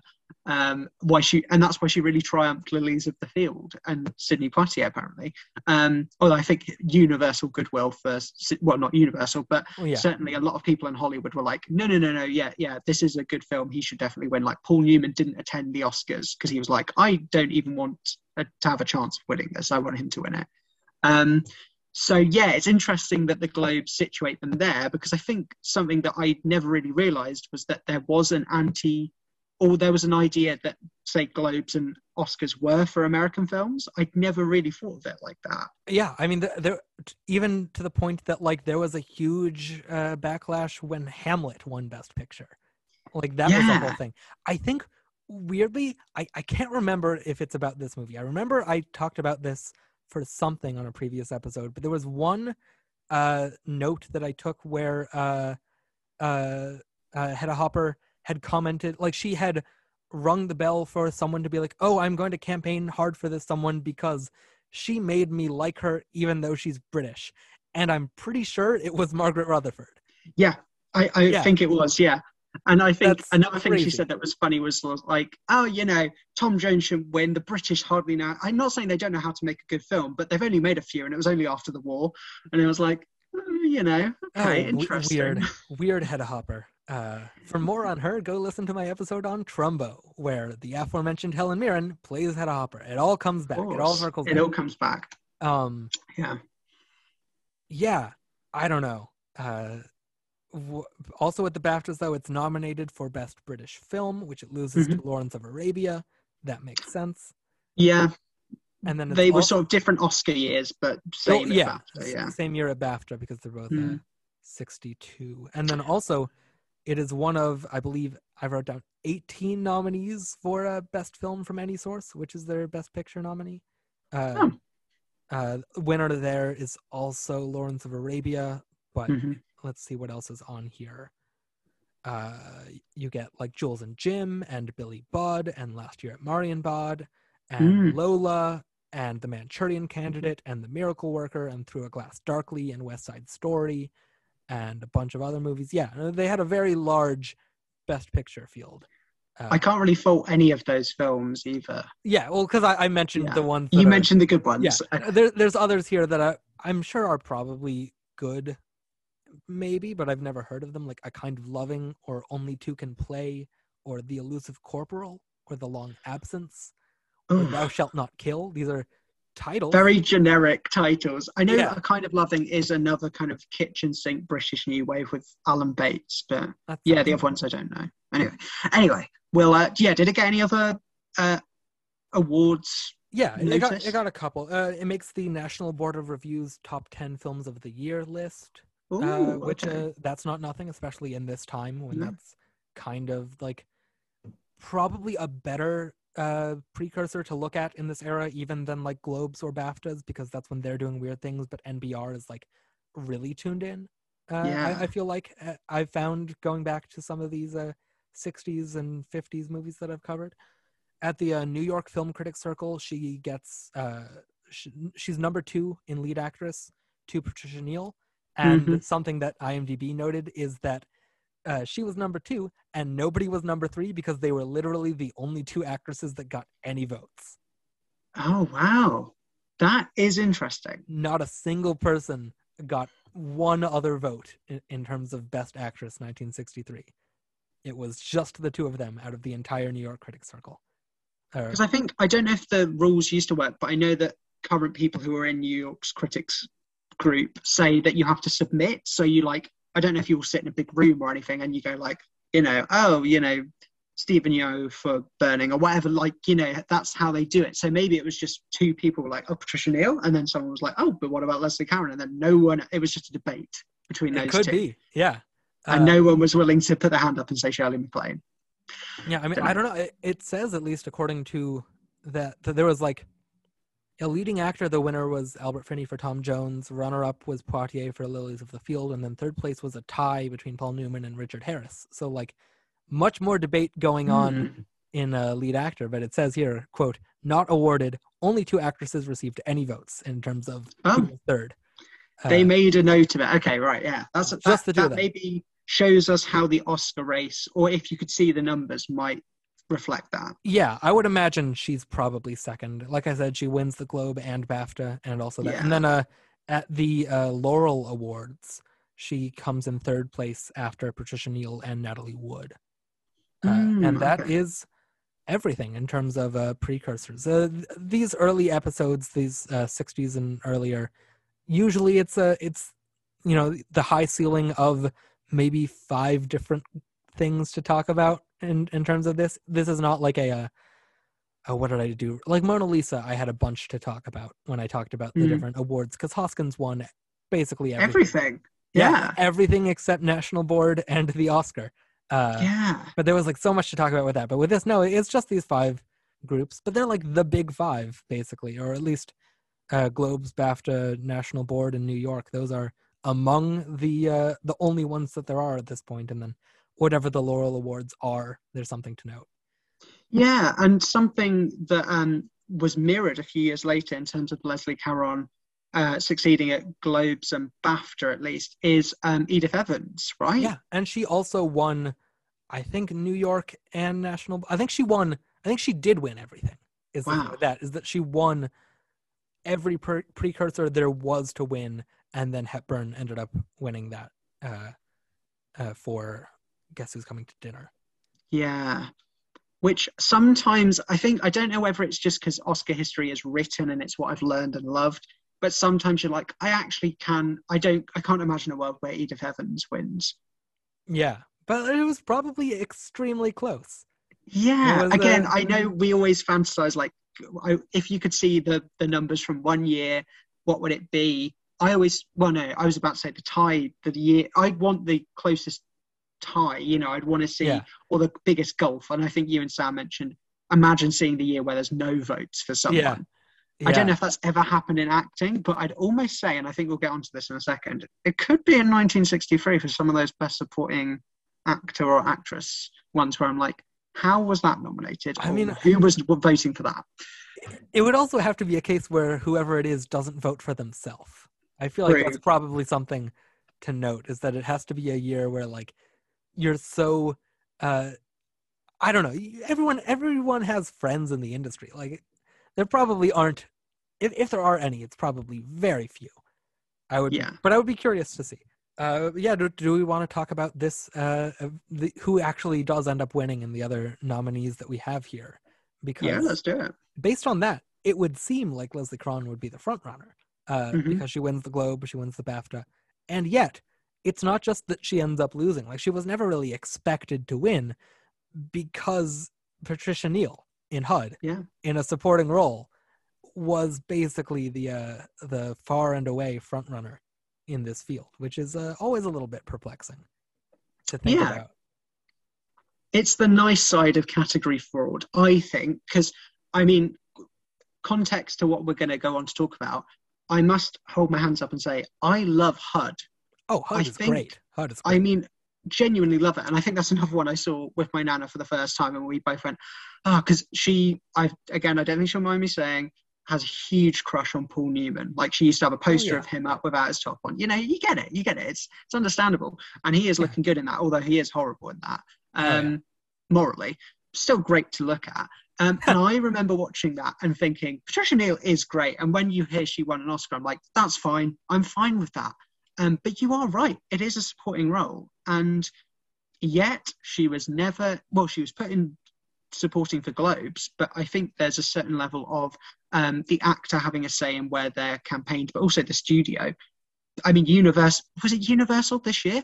Put every single actor who was in Cleopatra in lead. Yeah, as a clerical error, and that's why the next year they changed it. That's why Yeah. they changed it that you can vote because Roddy McDowall was getting such high praise for his role in Cleopatra, Hmm. but uh, they they like were unable to vote for him in supporting because they had, the studio had submitted him in lead, and it was because of the outrage for that that they changed the rules the next year to be like even if the studio puts you one place, they can still vote for you in another, and that's why Patricia Neal is in lead here. Like she didn't get votes in supporting because she couldn't because they had placed her in lead.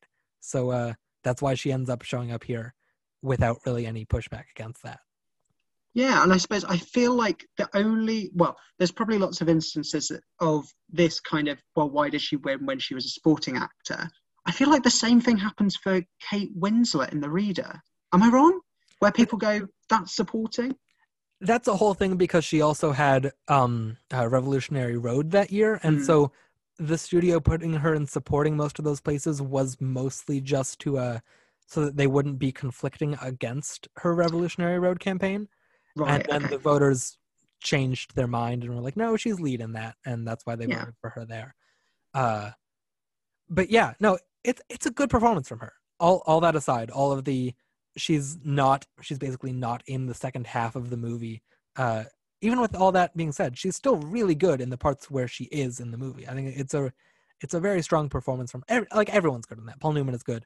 Melvyn Douglas is really good. Brandon Mhm. deWilde is really good. It's, Yeah. it's a great movie. It is fantastic. And it is a kitchen sink. I mean, she does actually spend a lot of time at a kitchen sink. Not that that qualifies something to be a kitchen sink drama, but it is like this isn't just a this isn't a western. It's a, a neo western, and it's it's neo realistic western because it's deciding to show um, the cowboy as like this amoral protagonist who everyone was drawn to because it was Paul Newman and he played it very well and it became his sort of small archetype because he goes on to do Cool Hand Luke as well. But it's it's dealing with like their ranch failing and like actual economic issues and um, sexual assault and it's it's and looking at the autonomy of uh, the female character it, yeah, it's it's doing a lot of the things the L-shaped room is doing as well. And funnily enough, I suppose if Patricia Neal is the lead of that, hypothetically, Tom Bell is the lead of Yeah. L-shaped room Yeah, by that same I- logic. I feel like if they had tried to mount a campaign for him, they probably would have put him in lead rather than in support Yeah. for this movie. Uh, he wouldn't have had a shot like at all because this is a incredibly you know, packed lead actor field. But yeah, uh, I don't know. I feel like they probably still would have tried it for him, even though he's not really a name, even by British standards at this point. He's still sort of a character actor, but like yeah, just by virtue of what his his role is, I feel like they would have tried that. Yeah. I think often the Oscars or awards bodies, but we'll go with the Oscars uh, because they are the, the sort of main example. They like to have archetypes in their five slots, and you so ho- often have it where you've got the one slot for the foreign language performance, you know, and that will go to Marion Cotillard or Marcello Mastroianni or Sophia Loren. But it's rare that you'd have two of those in the same year. And I have a feeling that in the early years of Os, or, or in the 60s with the acting categories, sometimes it was like, we'll have one gritty British performance that, of this year. And that went to um, Richard Harris. Yeah, So no chance, Yeah. Tom Bell. yeah. And uh, let's talk about this Sporting Life while we're on it, in which uh, Yeah. Rachel Roberts gets nominated also for not a not a leading performance. Uh, she's very much supporting in that. There's also much like in L-shaped room. There's it is a point of plot that she is gone from the movie for a while. That she and uh, Richard Harris's character have this sort of split that ends up with her. Spoiler alert. Uh, having a heart attack or something. She has some sort of, you know, physical attack as a result of the the trauma that he sort of brings up when he talks about her dead husband and sort of pushes against that and it ends up killing her but uh i i thought she was really strong in that movie. I thought for as like again a very good supporting role but i understand why they would place it in lead just in terms of you know their relationship is at the center of that movie uh, Mhm. as much as his career is. And so uh, it's it's fraud that works to her benefit and i mean both she and patricia neal are leagues above anyone in the actual supporting actress category so maybe they, Yes. they maybe they could have made some room for one or both of them there and it would have been better than anything we got Mhm. but i think she's really strong uh, and this this is what i was saying earlier when we were talking about uh, richard attenborough showing up as as a young person and being like oh hey jurassic park Yeah. th- the entire time I was watching this movie, I was just physically incapable of uh of conceiving of Richard Harris as a young man just because everything I know of him like uh obviously Harry Potter but also like his little role in Unforgiven and Mhm. Field future episode on this show I'll eventually be talking about the Field but just like everything that I know about Richard Harris as an actor Gladiator as well I Mhm. know of him as an old man so to see Yeah. him as a young person my brain just couldn't you know make the connection that this is that same guy it's the same thing with Yeah. like seeing seeing like judi dench in her early role Yeah, and she always looked old. I think. Well, you can always see. You're like, oh, that's that's that's very odd. And the thing with Richard Harris is he aged really quickly because he Yeah. was an alcoholic. So, Yeah. and also the field is fantastic. That is a great film. Um, so you will enjoy that, I think. But yeah, Richard Harris.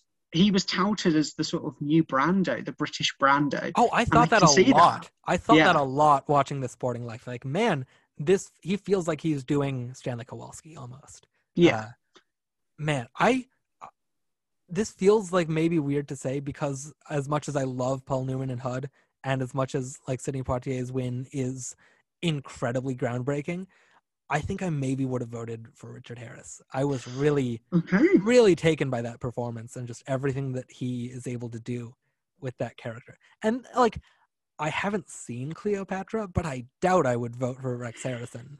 Uh, Yeah. for many reasons. One, doesn't seem like that's a performance I would be into. Two, don't like Rex Harrison in general.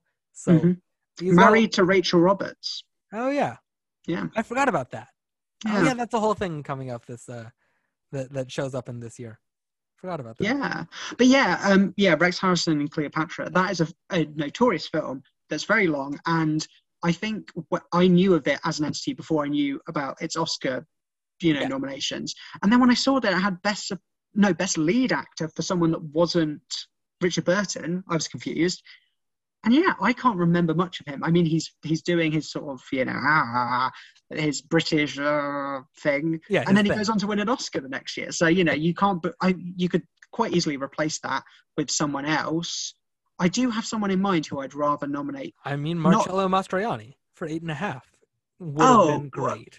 Yeah. Yeah. and that's the thing. He gets nominated the year before for um, marriage. Is it marriage? One, one of Divorce. Divorce Italian Yeah, style. one of the Italian Yeah. styles. which is a film where like he's of all the Mastroianni nominations or films to nominate him for, he's so muted in it. He's and it's good, but it's like you've got La Dolce Vita and you've got Eight and a Half right there, and he's so good in both of those. He's so iconic.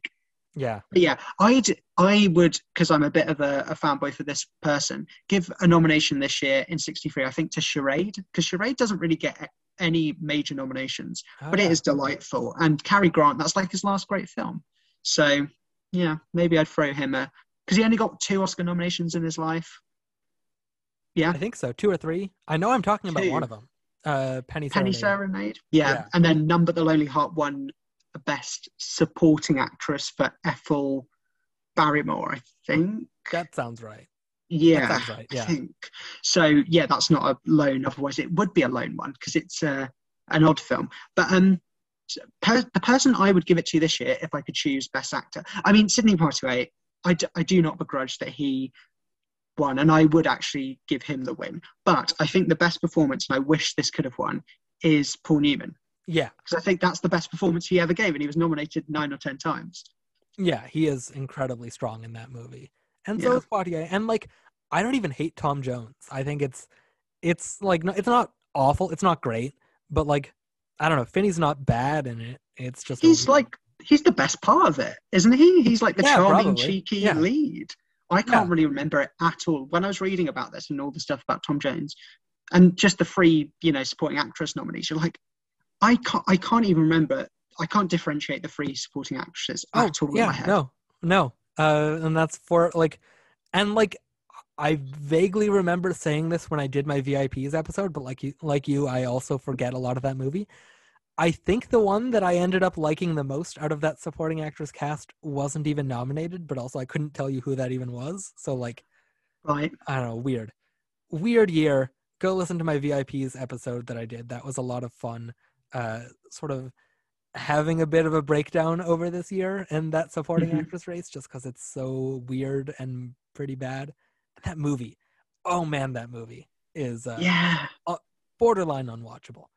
Uh, not this one though. This one's good. Uh, Yeah. I, I, like I said, I haven't seen Irma la Douce. Do you want to speak on that a little?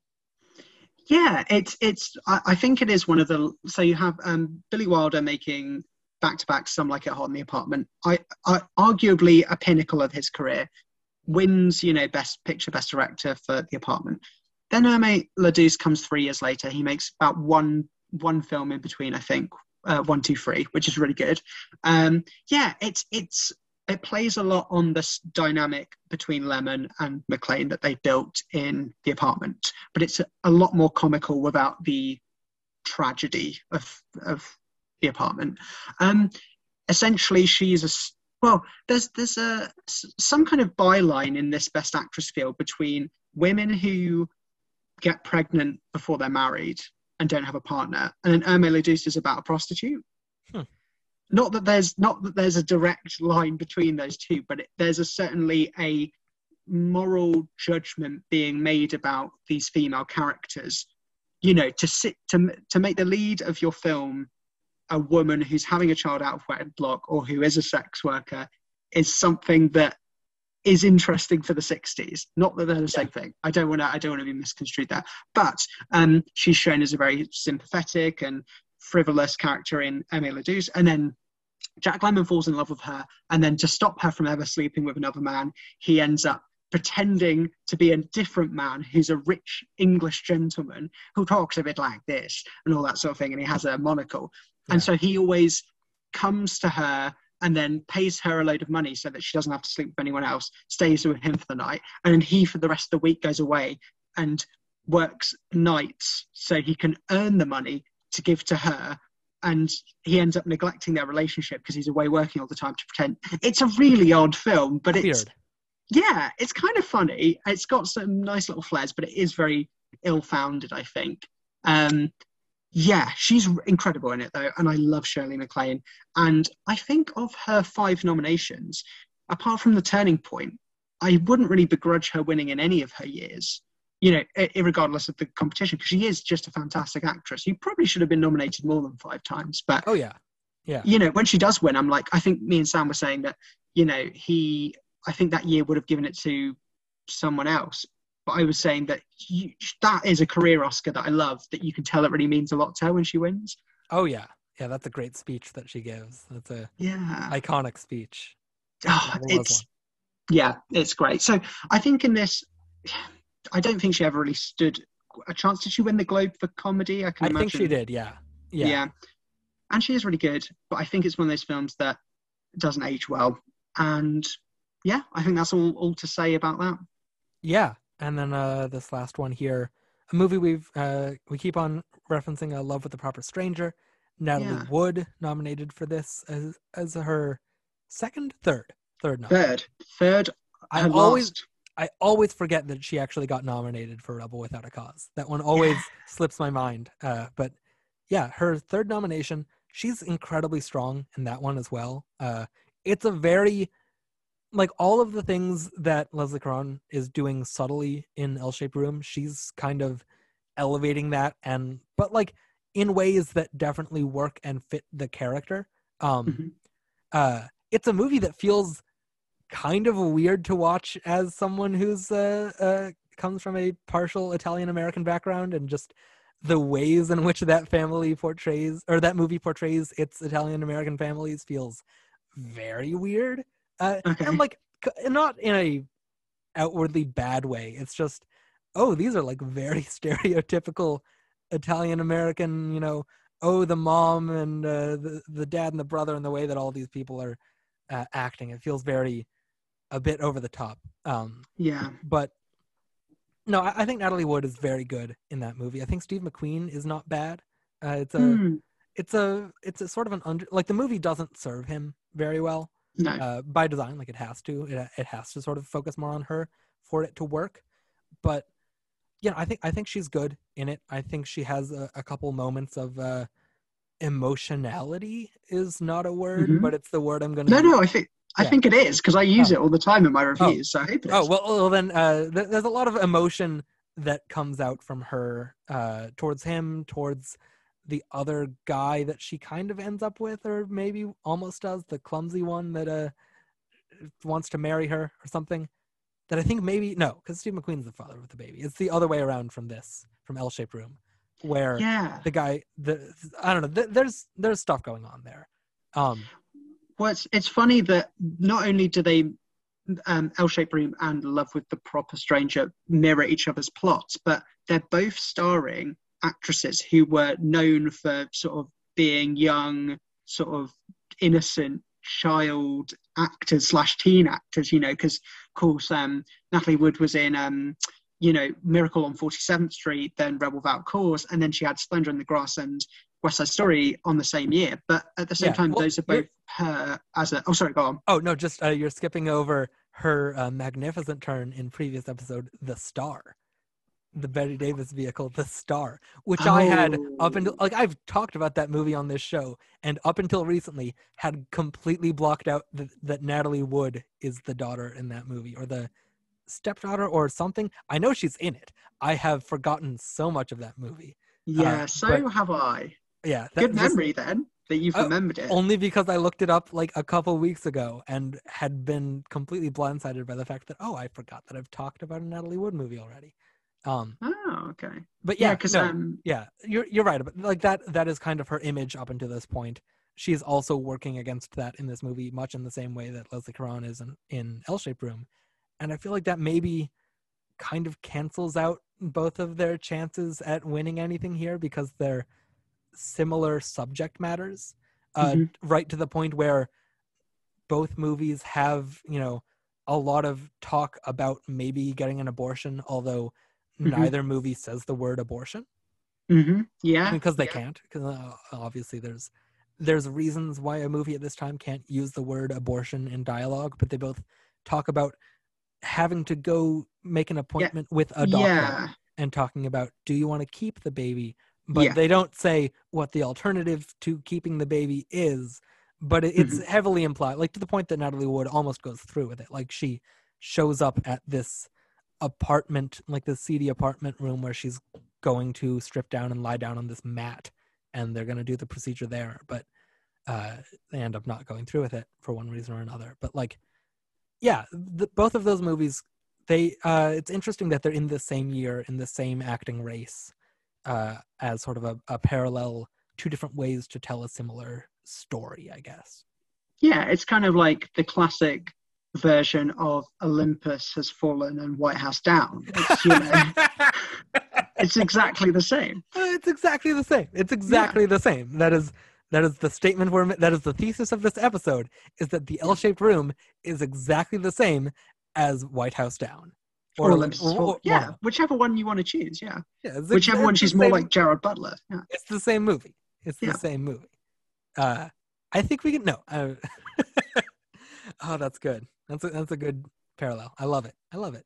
Um, yeah, no, you're you're right. It is kind of in a similar way to like two movies tackling the same subject. You know, hot bush, hot hot button issue, uh, yeah. subject matter of like, well, we're at a time in uh, in American and British culture where abortion is becoming a, a topic that we're talking about openly and not mm. just you know a hush hush sort of thing that nobody ever talks about but like they're they're it's making waves to normalize it and have discussions and uh no it, it's an interesting thing that both of these movies are doing. Like uh, i think i read that abortion wouldn't even become legal in the uk until 1967 so like yeah so the yeah. abortion act was uh 1967 and then it passed in 68 so it was six years after the film came out that people could get an abortion legally. Yeah. And it was, of course, the other element which is touched upon early in the film to go way back when she goes to see the horrible doctor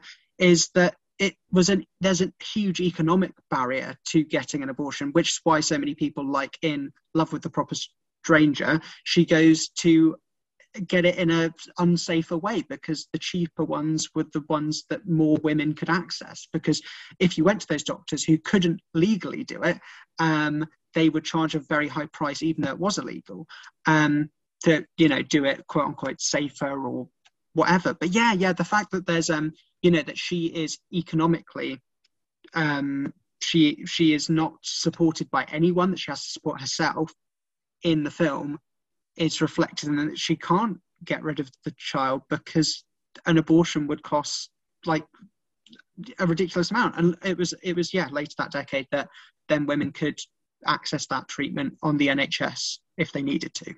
Yeah. Yeah. And you know it, it also makes watching these movies now like currently like right now all the more uh you know very in your face dramatic of like oh this is not an issue that like this is still an issue that people are facing. Mm-hmm. Yeah. Uh, uh, watching it now in 2022, there's a, you know, it's heavy. It's heavy to yeah. to see people struggling in the same way that people are probably still str- uh, not probably they're definitely still struggling now uh, with uh, everything happening with the Supreme Court right now. So mm. you know that that was a that that just sort of added an extra layer to my watching of these two movies. It was something else that was, you know, always in the back of my mind of like, yeah, these these issues have not been fixed. Mm-hmm. On that light note, uh, uh, and oh, what else do we want to talk about with this year? Um, Ooh, well, about, oh no, sorry, go ahead. No, no, no. What were you going to say? Uh, n- nothing really. oh, okay. I was going to say, shall we suggest, or is this jumping the gun? Who would we have nominated, if anyone from this film that didn't get a nomination? Oh yeah, yeah. We can talk about some of these other acting races. Uh, probably not lead actor, just because, like we said, we uh, we also already kind of t- touched on that field. Yeah. Anyway, uh, we can talk about supporting actor. I've only seen two of these movies, but uh, if you want to talk to this field a little bit, I guess. Yeah, it's an odd one in that um, I think when you look at the when you often want to say watch all the nominated films in history, if you do it by year, sometimes it's very easy because all the performances were in you know best picture nominees or they lots of whereas in 63 the best especially the best supporting actor this one stands out as like so nick so melvyn douglas wins for hud but then you have nick adams nominated for twilight of honor um, bobby darin the mainly known for singing beyond the sea uh, nominated for a film called captain newman md and then you have hugh griffith um, notorious sex pest in real life. Um, he was fired from a film for refusing to ever wear clothes. That's Oh, wild. right. Yeah, um, but he won an Oscar, and apparently he was he was quite close to winning another one for this. But anyway, he was nominated for Tom Jones, and then the director John Huston was nominated for a supporting role in The Cardinal. So it's a weird year where there's two performances from films you've never heard of. One from the Best Picture winner that was probably not going to win because he just won, and then one of the most famous directors of the 20th century getting an acting nomination. Yeah, it feels like looking at this lineup of movies, it is kind of strange that I'm not talking about any of these on this show.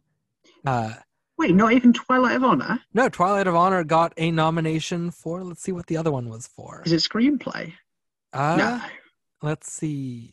On Wikipedia, uh, art direction, black and white. Oh, it's if I remember rightly, it's a courtroom slash prison film. Probably Where- so. Nick Adams plays, uh, who's really good in, I think, Splendor in the Grass or something like that.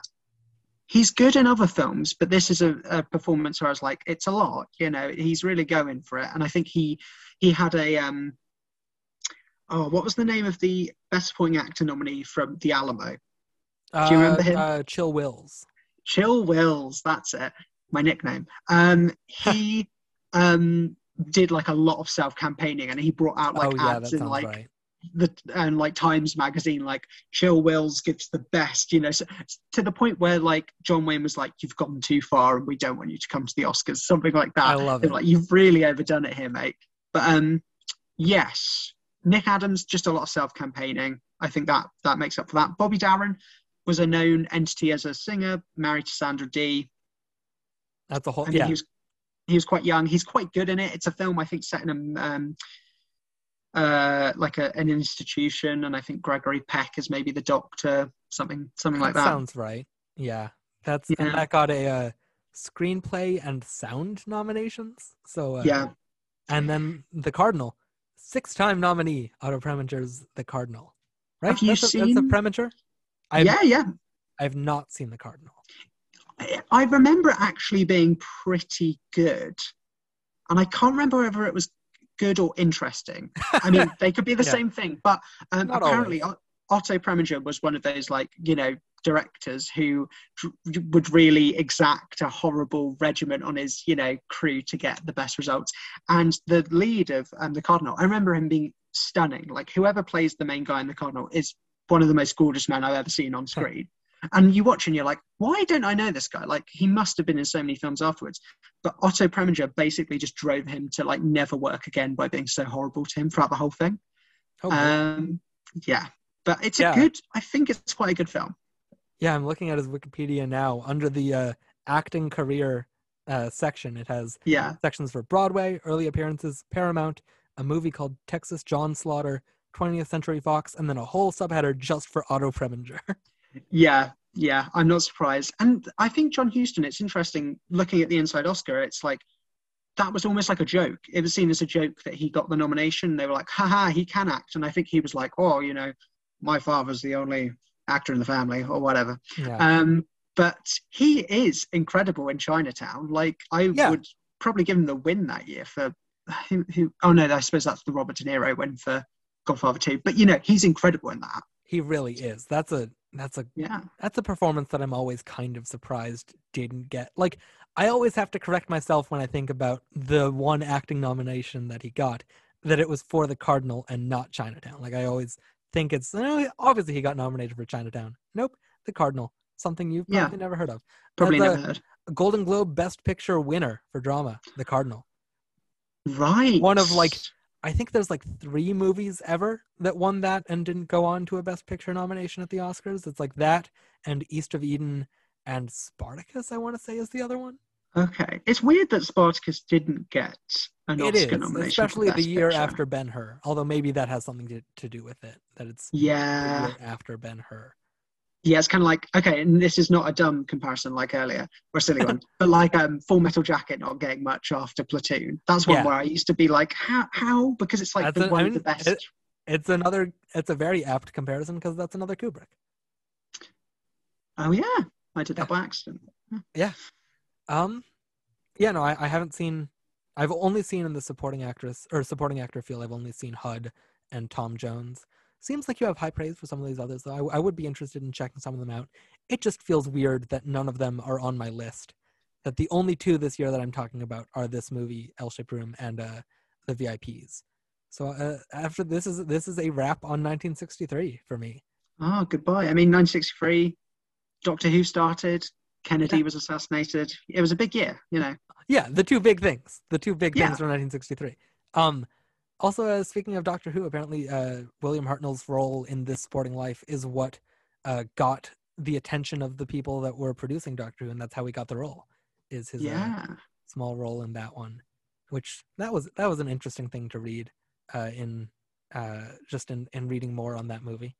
Which is also I don't remember if we I think I probably said this, but that's another like big uh, example of a kitchen sink drama. Like that's one of the ones that is cited most often as like an early sort of uh, uh, example of what that genre could be. I guess Mhm. I don't know. I don't really know where I was going with that, but you know. Oh no, no, no, absolutely. I think it's worth mentioning actually that kitchen sink and British New Wave tended to show up every year in which it was, you know, because like 1959, I'd say is like the first big year of the kitchen sink drama. I mean, you could probably date it to 57 or I'll tell you in two years once I've finished my MA. But Room Yeah. at the Top is a big example, and that does. I mean, that gets an Oscar nomination in three out of the four acting categories I want to say so. Yeah, something like that. because. Hermione Baddeley gets a nomination for like the sh- one of the shortest appearances in film. Yeah, Um, she's very good in it though. Um, yeah, and then 1960 you have The Entertainer that gets Laurence Olivier. that's another 16 movie I'll be doing eventually on this show. Oh, that's John Osborne who wrote Tom Jones, who probably won an Oscar for Tom Jones. Probably so. Yeah. Yeah. Um, yeah, and then I think the years afterwards they kind of turn a bit more away from kitchen sink. You have things like The Whisperer, but you have more things that are successful, like Darling, which are new wave, but they're more French inspired. They're a bit more swinging sixties and Yeah. sexual revolution, and not you know, dow dour or sadder. Yeah. Subject and like matters. in Darling, she's a little bit more like middle, upper middle class, Yeah. especially compared to like the characters in this movie or uh uh uh Sporting Life or some of these other Mhm. movies that are within this genre. Like she's definitely a, a bit more. I, you know, she has a a, a nice, uh, luxurious career as a model. She is dating these upper class men. She has more of a uh, a, a financial social net that she can fall back on. That uh, definitely feels like it sets that movie apart from some of these others in here. Yeah.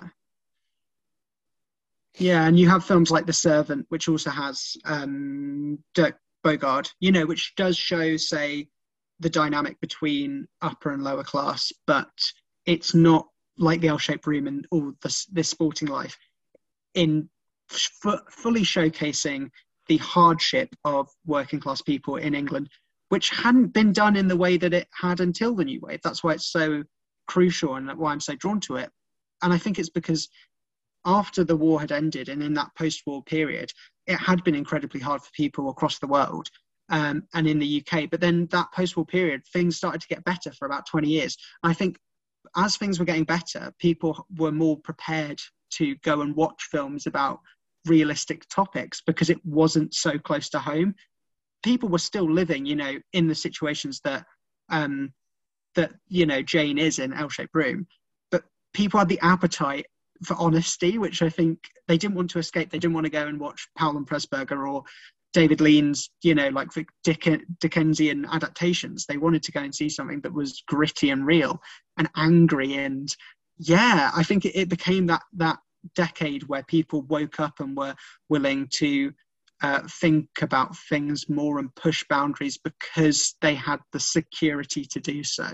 Yeah, yeah, very much following in the sort of like same thing with America in like the mid 50s where you have Brando and James Dean and Paul Newman sort of Yeah. ha- making those same sort of waves in terms of gritty realism in their movies as well, sort of pushing uh yeah, a, a- a big time for people to be uh you know moving away from the studio system of Mhm. uh big spectacle rather than uh gritty emotional stories uh across the globe Uh, like so, so often we talk about that happening in america and and with american film but like you're you're right it it is just as fascinating to look at how the those same tendencies blossomed in the late 50s early 60s in british film.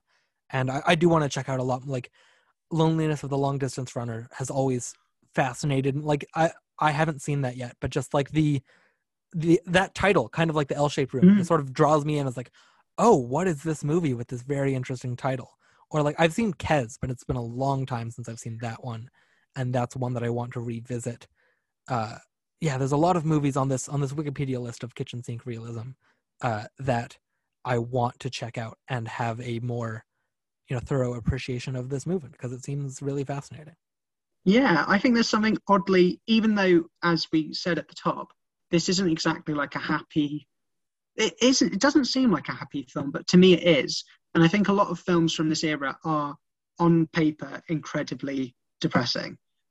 And in reality, I find them to be incredibly uplifting quite a lot of the time because it's usually about very, very down to earth people. And I think that can be incredibly refreshing uh, when you're watching films that do have those that fantastical escapist drive sometimes like this year is epitomized i'd say by cleopatra that everyone stood in the Yeah. shadow of that behemoth which was a stinker like people saw it but it went like hugely over budget it was a four and a half hour cut to begin with and it's not a good film that's the thing like it didn't Yeah. make its budget back it's a notorious bomb it's and it was like the, the sign of the times that people were moving on and that a small drama like L-Shaped Room, not that it made much money, but it is a better film than the film that they poured more money in than any film ever. Yeah. Yeah. Yeah. It just goes to show.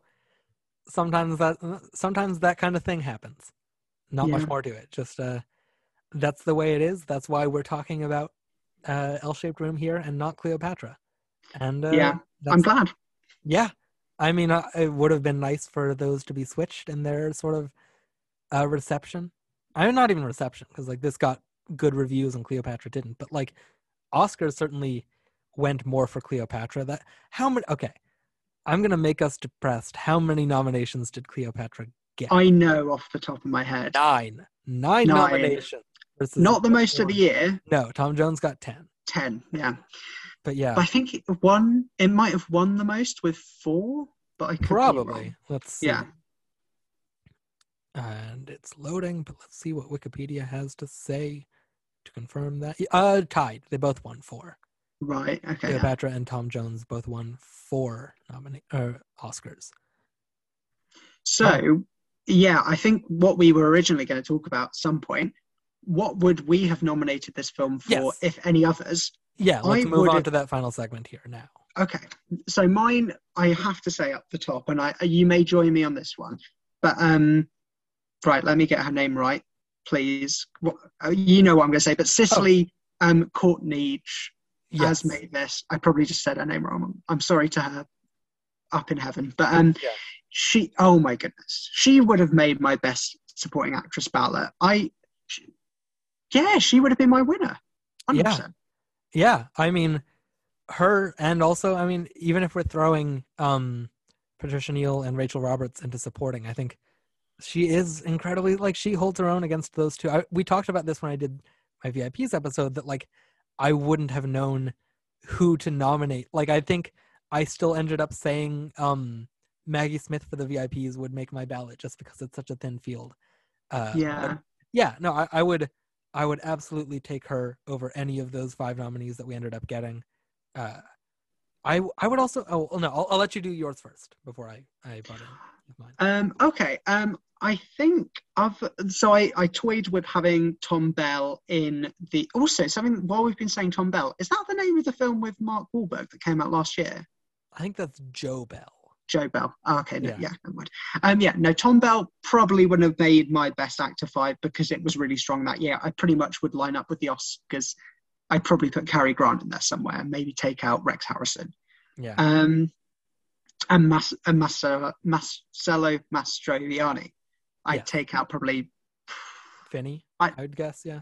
I'd take out Finney. I love Finney, but not for that film. Yeah. Um, yeah, I wish he'd won an Oscar, but not for that. Yeah. We, Yeah. There, there's places to reward him elsewhere. Def- I'm I'm a bit astounded from like without context of the year specifically how he didn't win in 2000 for Erin Brockovich. Yeah, that is that is such a strong category. I'm still a little bit peeved that I don't get to talk about it at any point, uh, just because because Oh, uh, Shadow of the Vampire got a makeup nomination. oh okay, yeah, Uh, yeah, no, that that is that is a category that I think any one of those five would have been a completely deserving winner.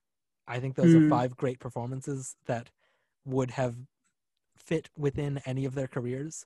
Uh, but yeah, Finney would have been very deserving there. yeah. Or why he say didn't get a, a nomination or a push in 2003 for Big Fish Yeah, because that's the year that Tim too. Robbins wins, and he could and like that's a really odd week I'd say best supporting actor field where like Alec Baldwin and Ken Watanabe. I mean Ken Watanabe is a great actor, but Yeah. Last Samurai. We're, okay, I'm I'm going way off topic now. It happens all the time. Yeah. Um, okay, so the I I think the main other I could, I toyed with having Brock Peters in supporting actor because he is fantastic as um, Johnny in this. We spoke about him earlier. Um, and he was quite an important actor for his time, you know, being in To Kill a Mockingbird, Carmen Jones, Porgy and Bess. Yeah, I don't know if he does enough, but out of the ones that were nominated and not knowing 1963 super, super well off the top of my head, I'd probably bring in um, Walter Matthau from Charade because I think he's great in that. But yeah, maybe Brock Peters. Maybe I'd give a nomination for Brock Peters, but I would 100% give an adapted screenplay nomination to Bryan Forbes. Yeah, I I agree on all of those. Adapted screenplay would have been a great nomination. Cicely Courtneidge, like you said, I would put Brock Peters in here. I, I think he Cool. he really struck a chord with me. I, I really Yeah. uh, appreciated what he was doing, and uh, it you know it's one of those cases of like I, I had I didn't really have much familiarity with him going into this beyond uh, To Kill a Mockingbird, and he from the very beginning just like caught my attention, and every time he wasn't on screen, I wanted him to come back. I was Yeah. uh, ready for more Johnny. And then yeah, like I mean, I would have to look at uh, the, uh, okay, what are my favorite movies from this year? Let's look on my Letterboxd because I think this would probably be a good uh, Best Picture nominee, honestly, uh, uh, or at least it would make my personal. Yeah, I mean, I like High and Low, eight and a half HUD, and after that, like that's still two extra spots. I could absolutely see myself putting this movie in there uh, as as one of Yeah. the best of the year.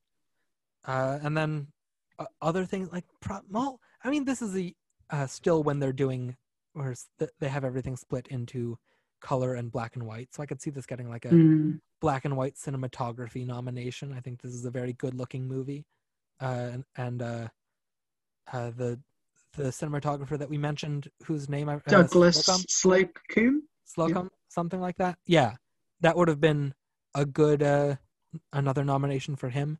We didn't mention him, and I wouldn't really give this an editing nomination. But do you know who edited this movie? No. Anthony Harvey, uh, the director of The Lion in Winter, uh, was apparently Oh.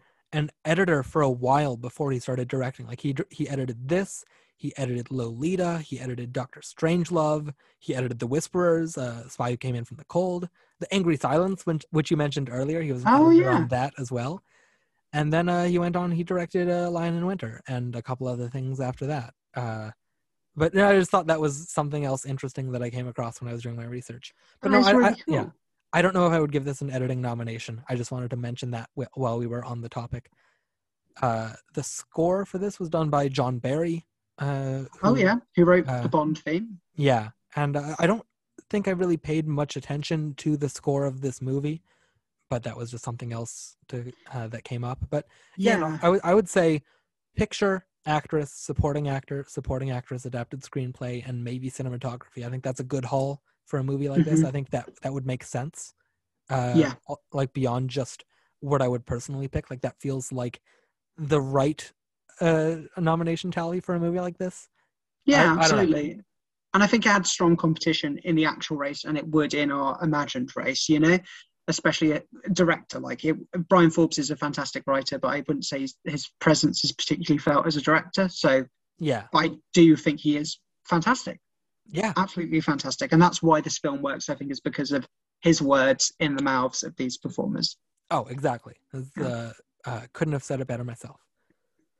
I think that'll do it for this episode. Thank you again for coming on. This Oh, is this is a no. wonder, yeah, wonderful time, wonderful conversation here. Thank you so much for having me. It's been terrific, and if you ever want me back on, please. I will come Absolutely, back. more than welcome. Yeah. More than welcome. uh, do you have anything you want to plug? Anywhere people can find you?